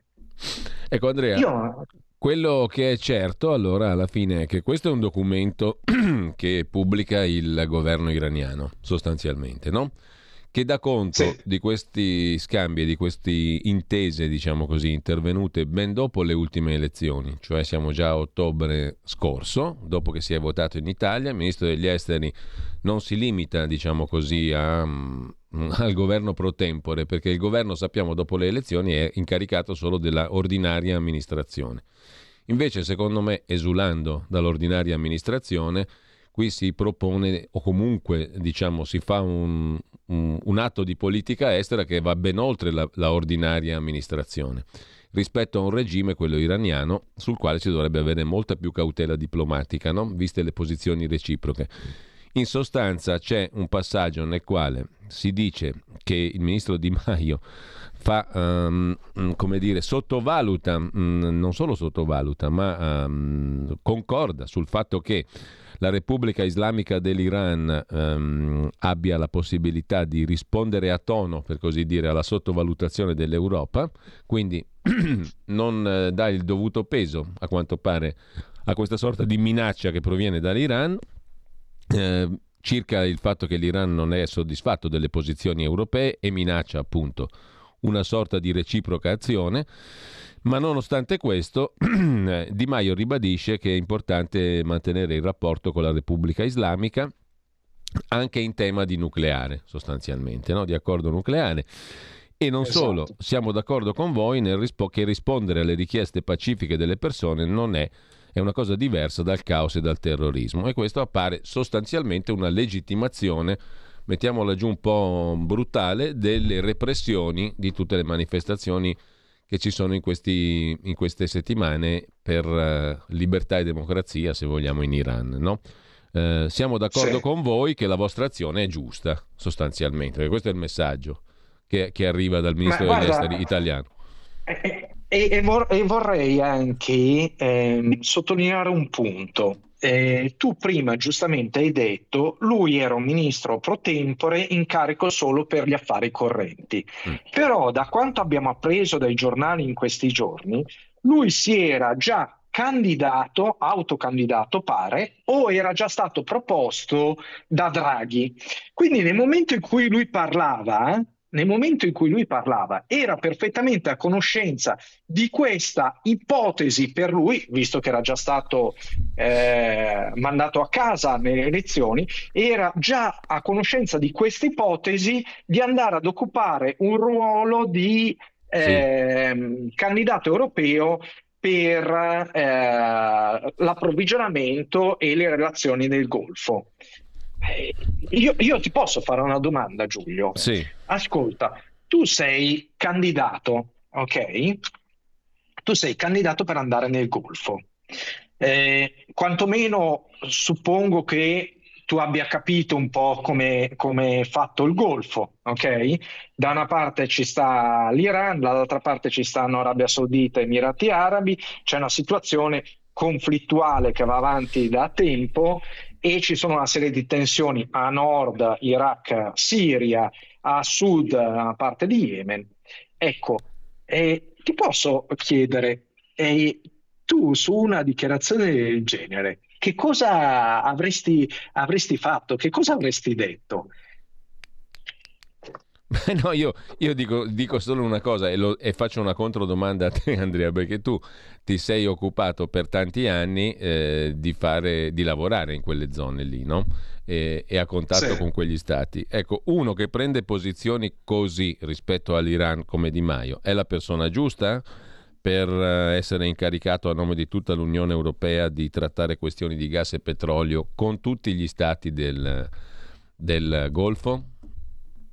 Assolutamente. No, perché questa no. è la domanda. no? A me Perché- sembra che uno che prende posizioni di questo tipo non possa essere il rappresentante giusto per l'intera comunità europea. Ma peraltro era pure il ministro degli esteri italiano, quindi tecnicamente dovrebbe essere un- la figura all'apice della diplomazia italiana. Quindi anche seguito internamente su questo. Nel momento in cui tu prendi una posizione così netta e polarizzante, perché alla fine polarizzi da una parte metti eh, l'Iran, in cui appoggi su tutto, dal discorso del nucleare al discorso di una repressione delle proteste. Sì.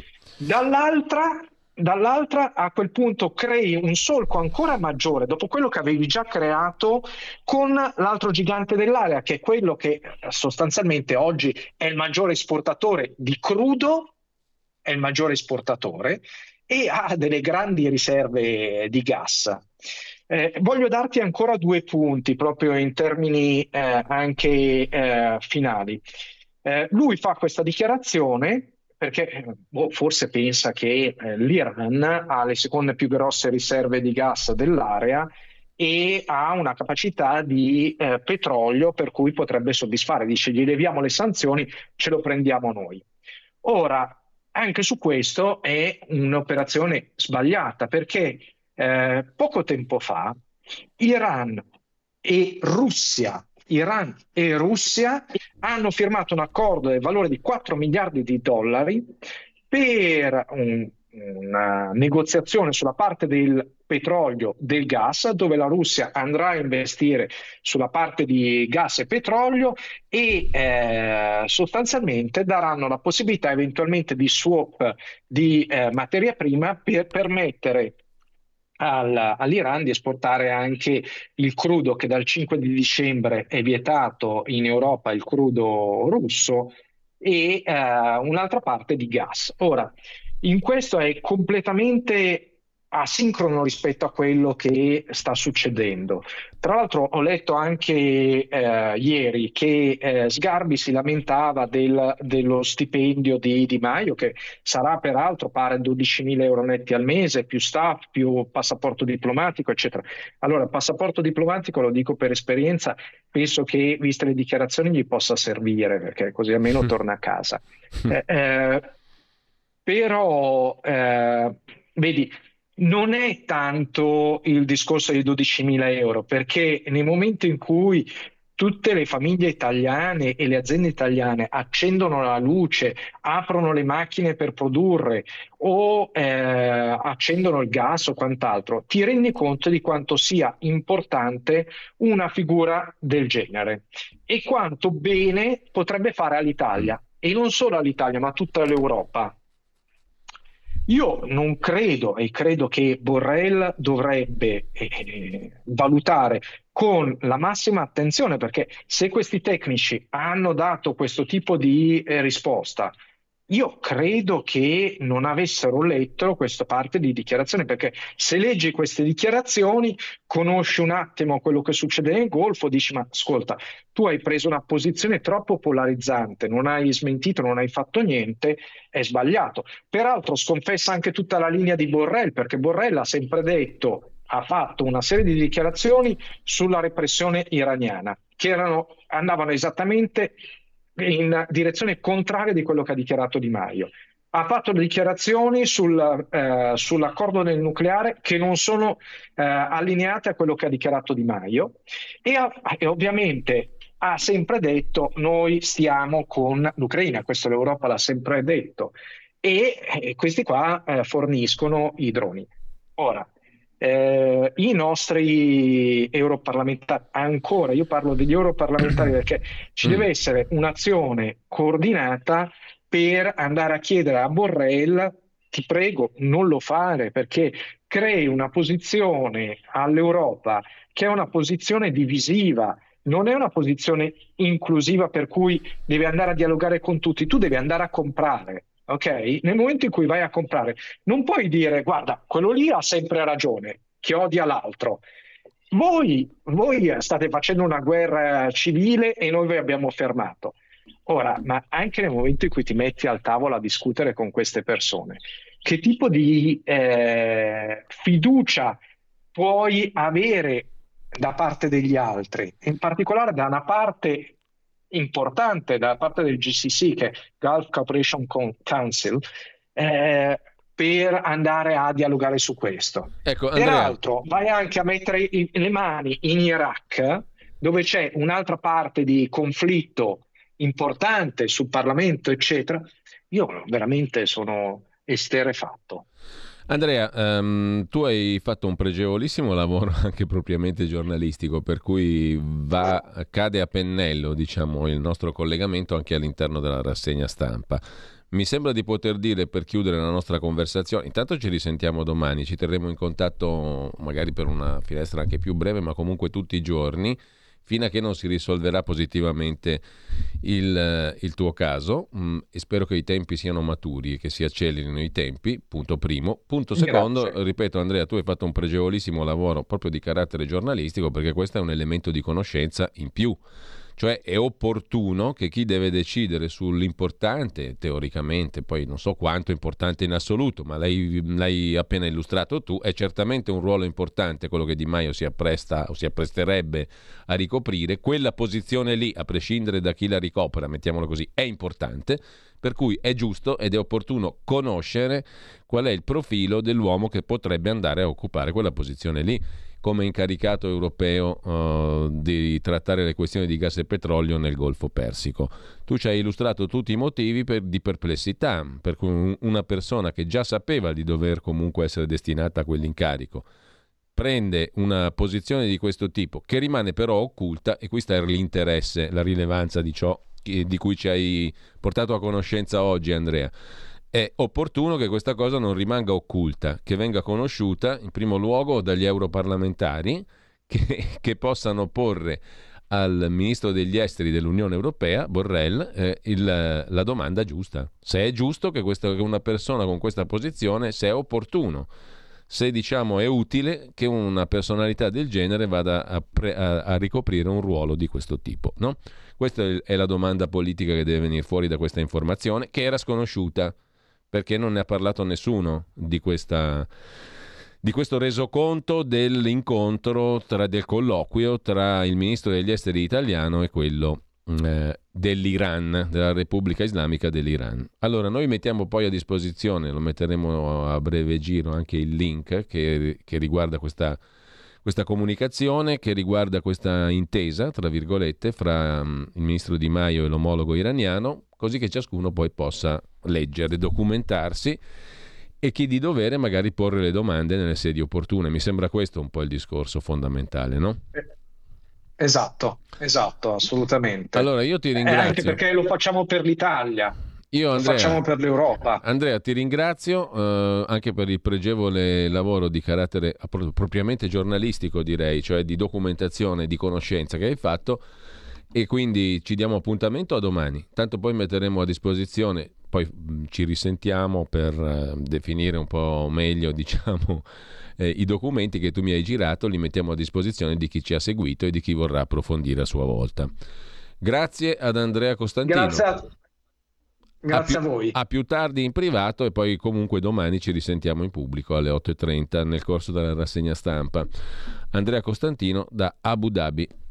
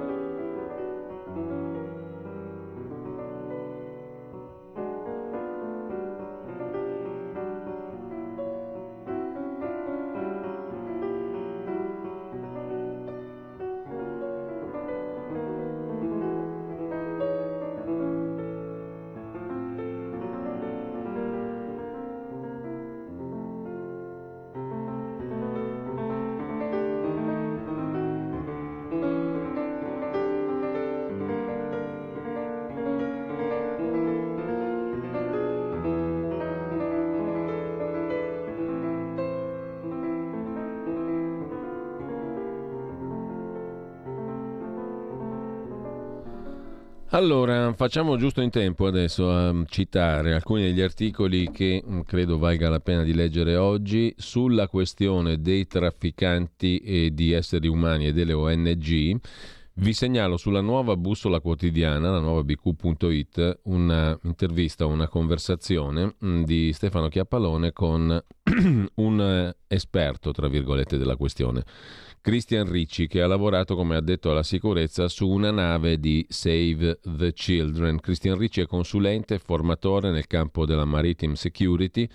Tra il 2016 e il 2017 eh, si è trovato a soccorrere migranti in prima persona a bordo della nave VOS Estia della ONG Save the Children, impegnata nel soccorso dei migranti, operazioni di salvataggio condotte ai confini delle acque libiche e che finiscono per diventare all'atto pratico un interscambio di mezzi di trasporto e un incentivo per gli scaffisti. Io ho visto trafficanti e ONG sono gli autobus del mare, donne stuprate in Libia, trasbordo come merce umana da un autobus del mare i trafficanti scaffisti all'altro, le ONG governo sempre informato sugli spostamenti e razzismo nordafricano per i nigeriani. Partenze sotto minaccia di morte, racconta alla nuova bussola quotidiana Christian Ricci, che ha lavorato come addetto alla sicurezza appunto su una nave di Save the Children. Il primo dovere morale è non farli partire altrimenti continueranno a morire. Sulla questione dell'Africa, da un altro punto di vista, si sofferma sulla stessa testata la nuova bussola quotidiana la professoressa Anna Bono, cristiani in Africa nel mirino degli estremisti islamici. Soltanto in Nigeria in un anno e mezzo sono stati uccisi 7.600 cristiani, ma in tutta l'Africa, con poche eccezioni, i cristiani sotto, sono sotto la minaccia dell'estremismo islamico, è quanto documenta l'ultimo rapporto sui cristiani perseguitati pubblicato da Aiuto alla Chiesa che soffre. Nel 75% dei 24 paesi esaminati la persecuzione dei cristiani è aumentata. Situazioni molto critiche anche in Medio Oriente, Corea del Nord, Cina e India. Mm, così sulla testata appunto della nuova bussola quotidiana la professoressa Anna Bono. Papa Francesco ha detto invece l'altro giorno cattedrale, nella cattedrale di Asti viviamo una carestia di pace, il mondo è flagellato da guerre. Qui ad Asti ho ritrovato le mie radici, ha ricevuto la cittadinanza onoraria il Papa e con l'elicottero ha poi lasciato la città dove ha ritrovato i cugini e i luoghi di origine. Sulla questione della finanziaria vi segnalo per sintesi un pezzo di Andrea Managò sull'agenzia AGI, Agenzia Italia, caro energia e redditi bassi nella manovra del governo, attesa per domani l'approvazione del documento che dovrebbe contenere misure per 30 miliardi circa. Per le pensioni potrebbe passare quota 103, prevista anche una revisione del reddito di cittadinanza. Sulla legge di bilancio il bel pezzo di Giuseppe Pennisi sul sussidiario.net. Oltre alle misure bandiera dei partiti della maggioranza occorrerà cercare alcuni segnali importanti, quali saranno i, i veri segnali da cercare dietro le bandierine di partito. E sul tema dell'economia, sempre sul sussidiario.net, il pezzo di Ugo Bertone sull'inflazione. È il virus che ci regalerà più di una recessione. La recessione non basterà da sola a battere l'inflazione e se le misure della Banca Centrale Europea non funzioneranno, la fiammata dei prezzi continuerà a fare danni. C'è poi, brevemente ve lo propongo, una clip, due clip di mm, Matteo Salvini sull'agenzia AGI, una dedicata al ministro Piantedosi, l'attuale ministro dell'Interno.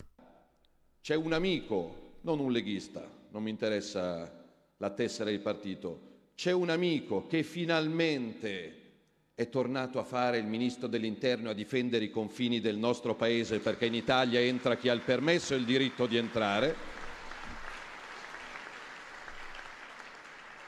Così sul ministro Piantedosi Matteo Salvini e poi c'è un'altra clip sull'Agi e mm, parlava da Bergamo al congresso provinciale della Lega Matteo Salvini. Ovviamente noi siamo qui per stare cinque anni, non siamo qui per stare un po' di tempo avviso ai giornalisti che ogni giorno si esercitano nel tentativo a dividere la maggioranza, con Giorgia e con Silvio noi governeremo d'amore e d'accordo per i prossimi cinque anni, non un minuto di meno.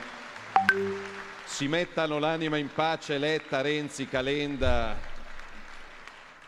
Così Matteo Salvini, ma eh, c'è anche la questione del rincaro delle multe che Salvini sta provando a bloccare, scrive il Tempo di Roma, tecnici del Ministero cercano la soluzione per sterilizzare l'aumento dell'11% delle sanzioni previsto dal codice della strada. Tra coloro che si esercitano su scoppiano, scoppiano, non ce la fanno, quei due lì sono contro Giorgia, sono tutti divisi, eccetera, eccetera, c'è anche Dagospia, naturalmente. Salvini e Berlusconi non vogliono farsi comandare dalla nana bionda Meloni, insomma, questi scoppiano. Poi volevate il leghista anti-Salvini? Luca Zaia, intervistato da Cazzullo. Ci vuole accoglienza per i migranti. La Lega è antirazzista e antifascista. Il Veneto è terra dove il modello di integrazione è sotto gli occhi di tutti. Non possiamo parlare di omosessualità come un problema. Insomma, tra quelli che continuano a dire si, spaccano, non tengono tra tra tra, c'è sempre anche chi soffia sulla questione Zaia, mentre a completare il quadro ora si capisce perché Salvini scrive sempre Dagospia, tratto da Il Foglio peraltro, non voleva fare i congressi della Lega. A Bergamo nel primo congresso provinciale vince Fabrizio Sala con 342 voti, un esponente critico nei confronti di Salvini che aderisce al Comitato Nord, la corrente di Bossi. A Bergamo Salvini non è riuscito a esprimere il suo candidato. Perde il congresso di Bergamo, dove va la Lega? Sulla questione invece della Lombardia, dove va la Lombardia, Moratti ha scelto, ma vinceremo noi, dice Salvini, non me l'aspettavo, a sinistra non temo nessuno. Fino all'ultimo con Letizia Moratti abbiamo ragionato di governo e di futuro di centrodestra. Non me l'aspettavo, ha cambiato idea, libera di farlo, dice da Treviglio. Matteo Salvini, ci fermiamo perché adesso abbiamo la grande città con Carla De Bernardi, tra pochissimo. Avete ascoltato la rassegna stampa.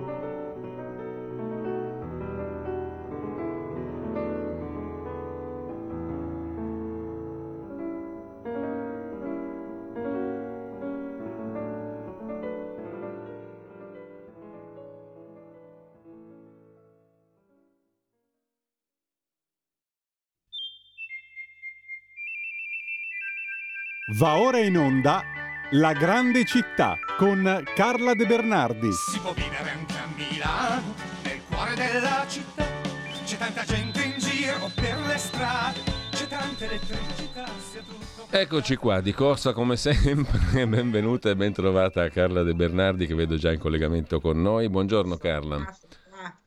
Altra puntata della grande città dedicata a un altro elemento che caratterizza la città di Milano ma che parla al mondo, mi verrebbe da dire, perché oggi parliamo di Triennale, una delle istituzioni culturali più importanti della città, ma importanti anche a livello internazionale. Parliamo di design, di architettura, di arti visive, di ehm, cultura e ehm, anche di una esperienza che affonda negli anni venti del secolo scorso e ehm, che poi prosegue, diciamo così, gloriosamente fino ad oggi per moltissimi aspetti di quella che è non solo appunto il design e l'architettura, ma direi la cultura in senso lato. La storia della Triennale è raccontata anche nel tuo libro Storia di Milano, guida per curiosi e ficcanaso, che ricordo sempre volentieri, edito da Yakabuk. C'è tutta una serie di, ci sono tante pagine per la verità e un focus anche sulla Triennale di Milano. Ti lascio subito la parola perché il tempo è sempre tiranno in questa rubrica. Carla. Ma noi lo sappiamo e Mm. quindi va bene. Allora, sì, ehm, prendo lo spunto dal fatto che una settimana fa, dieci giorni fa, ero stata invitata a un evento al Monu- alla Triennale perché hanno creato un, ehm, come si dice, un... c'erano prima gli amici della Triennale, che non ci sono più, che erano un po' sul- sullo stile anche degli amici del Monumentale, no? Di cui sono presidente. Non ci sono più gli amici della Triennale, ma è stato creato un um, eh, nuovo eh, modo di aderire alla- e sostenere la Triennale con un programma di partnership e friendship. E allora l'altra sera c'è stata una grande festa con musica, balli eh, e naturalmente il padrone di casa era il presidente eh, Stefano Boeri e quindi ha lanciato questo, questo appello alla città di sostenere da mecenati la- l'istituzione della Triennale, che è, come hai detto tu, importantissima. Tra l'altro voglio ricordare il precedente presidente della Triennale, che è scomparso giovane, sì, perché eh, era un uomo nel pieno delle sue facoltà, che era Claudio De Albertis, a cui sono stati anche intitolati dei premi, e lo voglio ricordare perché era un personaggio veramente eh, straordinario, sia sul lavoro, lui era un costruttore edile ed era presidente dell'Associazione Costruttori Edili e poi presidente della Triennale. Mi sembra doveroso ricordarlo. E la Triennale, quando nasce la Triennale? La Triennale, intanto dov'è? Eh, chi è di Milano lo sa, perché la Triennale è, mh, è ospitata nel cosiddetto Palazzo dell'Arte ed è in Viale Alemagna, che è quel vialone che costeggia il Parco Sempione. Il Palazzo dell'Arte della Triennale fu eh, progettato in soli 18 mesi, tra il 31 e il 33, da Giovanni Muzio e, ehm, come si chiamava l'altra, Gualtiero Galmarini. Fu progettato perché era stata, era arrivata al Comune di Milano una donazione di 5 milioni di allora, adesso sembrano pochi, ma era una cifra veramente consistente, da parte del senatore Antonio Bernocchi. Quando si entra in triennale e si sale lo scalone, c'è una grande lapide in bronzo che lo ricorda e doveva essere intitolata a lui la- il Palazzo dell'Arte, ma poi è arrivato il fascismo e ha preferito chiamarla tout court triennale perché si teneva ogni tre anni, questo è, direi che è abbastanza intuitivo. La triennale inizialmente era a Monza, si chiamava Esposizione Internazionale delle Arti Decorative, qualcosa del genere, e ehm, viene spostata appunto appena è pronto il Palazzo dell'Arte, viene spostata a Milano.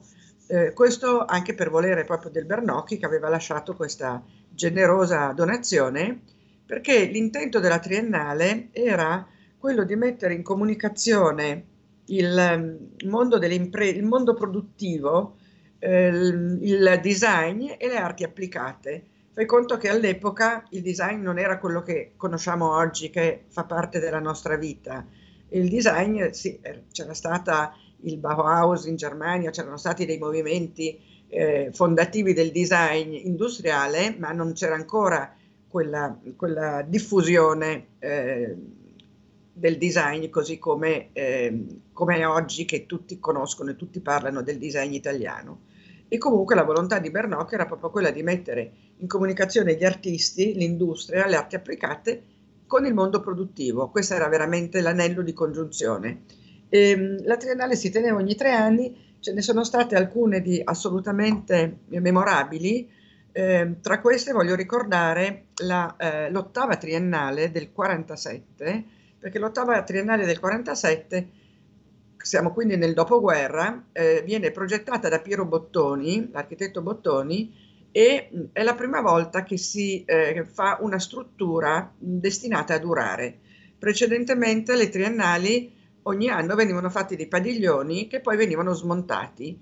Invece nel 47 c'era stata la guerra e quindi c'era evidentemente un'esi- un'esigenza di sicurezza, di solidità, di, di combattere la distruzione che si era vista e, e quindi Bottoni decide di creare un qualcosa di speciale e crea il- un, un intero quartiere, il quartiere QT8, che c'è ancora a Milano, che era un quartiere sperimentale, un quartiere giardino, eh, dove ehm, le case erano piccole, erano dei, delle- dei piccoli palazzi che inizialmente vennero anche adibiti a ospitare gli sfollati, perché Milano nel dopoguerra aveva un numero incredibile di sfollati perché era stata rasa al suolo. La notte del 13-14 agosto 43 Milano era stata distrutta, quindi avevamo migliaia, migliaia di sfollati, persone che erano andate via da Milano durante i bombardamenti, ma anche persone che avevano avuto le case distrutte e quindi la, eh, il quartiere QT8 come prima eh, sua destinazione è quella di ospitare gli sfollati. Era un quartiere giardino, come dicevamo, quindi con dei giardini condominiali, dei parchi giochi per bambini, le strade chiuse alle macchine, quindi si poteva circolare in, in modo assolutamente sicuro e aveva poi tutti dei caratteri costruttivi che non vi sto a elencare prima di tutto perché non li conosco e poi perché non sono un architetto e non sono una tecnica, avrei dovuto andarmeli a, a, studiare, ma mi sembrava con il poco tempo che abbiamo a disposizione di portare via tempo a notizie più interessanti. Comunque credo che chiunque possa andare a vedere come sia stato progettato il quartiere QT8. Ricordo anche che Bottoni fu quello che ebbe l'intuizione di usare le macerie della seconda guerra mondiale per creare il Montestella. Montestella che anche questo c'è tuttora e dove nella grande nevicata dell'85, 85, sì, sì, fu l'85. Si andò a sciare, quindi i milanesi finalmente ebbero la loro montagnetta. Eh, si chiamava Montestella perché la moglie di Bottoni, che era morta, un'artista credo polacca, era, si chiamava Stella. E pochi ricordano che una delle gare, perché si facevano le gare sul Montestella nell'85, fu vinta proprio da Tomba, che non era ancora Tomba, e, e che esordì con questa piccola vittoria. Eh, tornando al Palazzo dell'Arte, il Palazzo dell'Arte è una grande costruzione magniloquente nello stile Novecento. Il fatto che l'abbia fatta Muzio, anche se assistito da Galmarini per la parte interna, ci dice già che tipo di costruzione potesse essere, quindi molto eh, aulica, no? molto eh, monumentale. Poi di questo mm, marmo bianco, quindi veramente una, una costruzione di grandissimo impatto per la città e mh, al, all'interno c'era un impluvium, che l'impluvium è eh, il locale dove nelle case romane si raccoglieva la pioggia e in questo impluvium c'era una colonna con sopra una donna sdraiata di Leone Lodi. Leone Lodi è un artista importantissimo che però non tutti conoscono, ricordo solo che suo, suoi sono i, le figure allegoriche sul Palazzo della Borsa, tanto per dirne una, e suo è il leone di San Marco delle eh, assicurazioni generali. Era di Soresina, un grandissimo artista, ha fatto anche molte tombe al Monumentale, per questo io lo conosco bene e conosco bene sua figlia Daniela, che ne perpetua la, la, la memoria, curando proprio il museo di Soresina, che vi invito ad andare a visitare perché è un posto bellissimo. Quindi c'era questa donna seduta in cima a questa colonna. Adesso questa donna seduta c'è ancora, l'impluvium non c'è più, ma la donna seduta è nell'atrio della Triennale e sta lì e, e, e, ammira e guarda il passaggio dei tantissimi visitatori, perché la Triennale è veramente una eh, istituzione culturale che fa tantissimo, mostre, eh, eventi, eh, ospita artisti internazionali, veramente è eh, una fucina continua, produzione continua di cultura per la nostra città, per i visitatori ed è nota in tutto il mondo. Un'altra curiosità sulla eh, Triennale è che all'ultimo piano c'è sempre stato un ristorante che però nel 1943 venne sequestrato dalla mh, SS e diventò, col nome di ba- Ballhaus, diventò il loro luogo di ritrovo. Adesso si chiama Osteria con Vista, credo, ed è sempre aperto al pubblico e dalla eh, terrazza del, del ristorante vedi, vedi, tutta la città. Sì. Nel sotterraneo c'era il Teatro dell'Arte, Teatro dell'Arte che ehm, negli anni 60 ospitò, eh, era la filiale eh, milanese del, del, Piper di Roma e quindi si esibivano personaggi come Patti Bravo, i, i Dick Dick, tutto, tutta, tutta la musica dei, dei nostri anni, perché io in quegli anni lì ero un adolescente e andare al Piper al, alla Triennale era un evento strepitoso. Nel eh, 67, se non ricordo male, no, nel, nel 68 arrivò Jimi Hendrix, eh, fece un memorabile concerto il 23 di maggio e, ci fu un giornale, mi sembra oggi, che intitolò le, le, Milan- le, ragazze milanesi impazziscono per il brutto con la permanente. Questa era la definizione che diedero di Jimi Hendrix. Adesso il Teatro dell'Arte si chiama Old Fashion e, ed è una discoteca ed è inserita tra i locali storici di Milano. E io invito tutti, quelli che non lo conoscono, ad andare a visitare questo meraviglioso palazzo. C'è un giardino bellissimo che dà sul, sul Parco Sempione dove sono ospitati i bagni misteriosi di De Chirico, una fontana policroma in cemento, eh, metafisica come è giusto che sia, che è ispirata a- alla città natale di De Chirico, che era Volos, e lui si ispira a questa, a questa sua città che ricorda con nostalgia e fa questa meravigliosa ehm, fontana. Una copia della fontana eh, è nel sotterraneo eh, nel- del Palazzo del Novecento, all'Arengario, del Museo del Novecento. E con questo credo che abbiamo finito il tempo, quindi non, a- non- non aggiungo altro. E siamo sì, Guardate siamo... che Bernocchi e eh, senatore Antonio e poi i suoi fratelli Andrea e, ehm, eh, Andrea e Michele, Andrea e Michele, eh, Bernocchi muore nel 31, ma i fratelli nel 52 acquistano tutte le attrezzature per le prime trasmissioni televisive e la primissima trasmissione televisiva italiana, proprio quella con la prima signorina eh, Buonasera, che mi sembra si chiamasse Fulvia Colombo, eh, andò in onda proprio dalla Triennale, dove c'erano tutte queste attrezzature approntate per, per la prima trasmissione e da lì partì la primissima ehm, eh, collegamento televisivo italiano. Beh, Carla, grazie. Io poi ricordo che mh, ci sono ta- anche altre notizie, ulteriori notizie nel tuo libro eh, sulla Triennale, anche sulla Triennale di cui abbiamo parlato oggi, Storia di Milano, guida per eh, curiosi e ficcanaso di Yakabuk. Lo ricordo sempre volentieri perché anche un ascoltatore mi ha appena scritto un messaggio WhatsApp dicendo che l'ha letto con grande giovamento e con grande interesse. Ecco, posso fare un'autopromozione? Prego, ci mancherebbe altro, Carla. Io penso, perché me lo stanno dicendo in tanti, che sia un bel regalo di Natale, cioè invece di regalare la solita cravatta o, o- o- o- un paio di pantofole, che è un regalo che io ricevo spessissimo, potrebbe essere un... Tra l'altro sta uscendo la seconda edizione proprio in questi giorni, quindi lo trovate caldo come un panino appena sfornato. Beh, è un'autopromozione che condivido perché è una cosa che vale la pena di leggere. È, Grazie è molto Giulio, bello. grazie. È Grazie mol- a tutti gli ascoltatori, grazie a tutti, buona settimana. Grazie a Carla De Bernardi. Appuntamento allora lunedì prossimo per questa rubrica per la grande città. Intanto tra poco con voi Alessandro Panza per Orizzonti Verticali e credo mh, sia con lui perché non c'è stato ieri, mi hanno detto era previsto per ieri ma ci sarà oggi Claudio Durigon. Si parla quindi di pensioni, lavoro, economia finanziaria. Avete ascoltato La grande città con Carla De Bernardi. È la gente che vive, che lavora, che si diverte, che respira in mezz'ora da piazza del Duomo.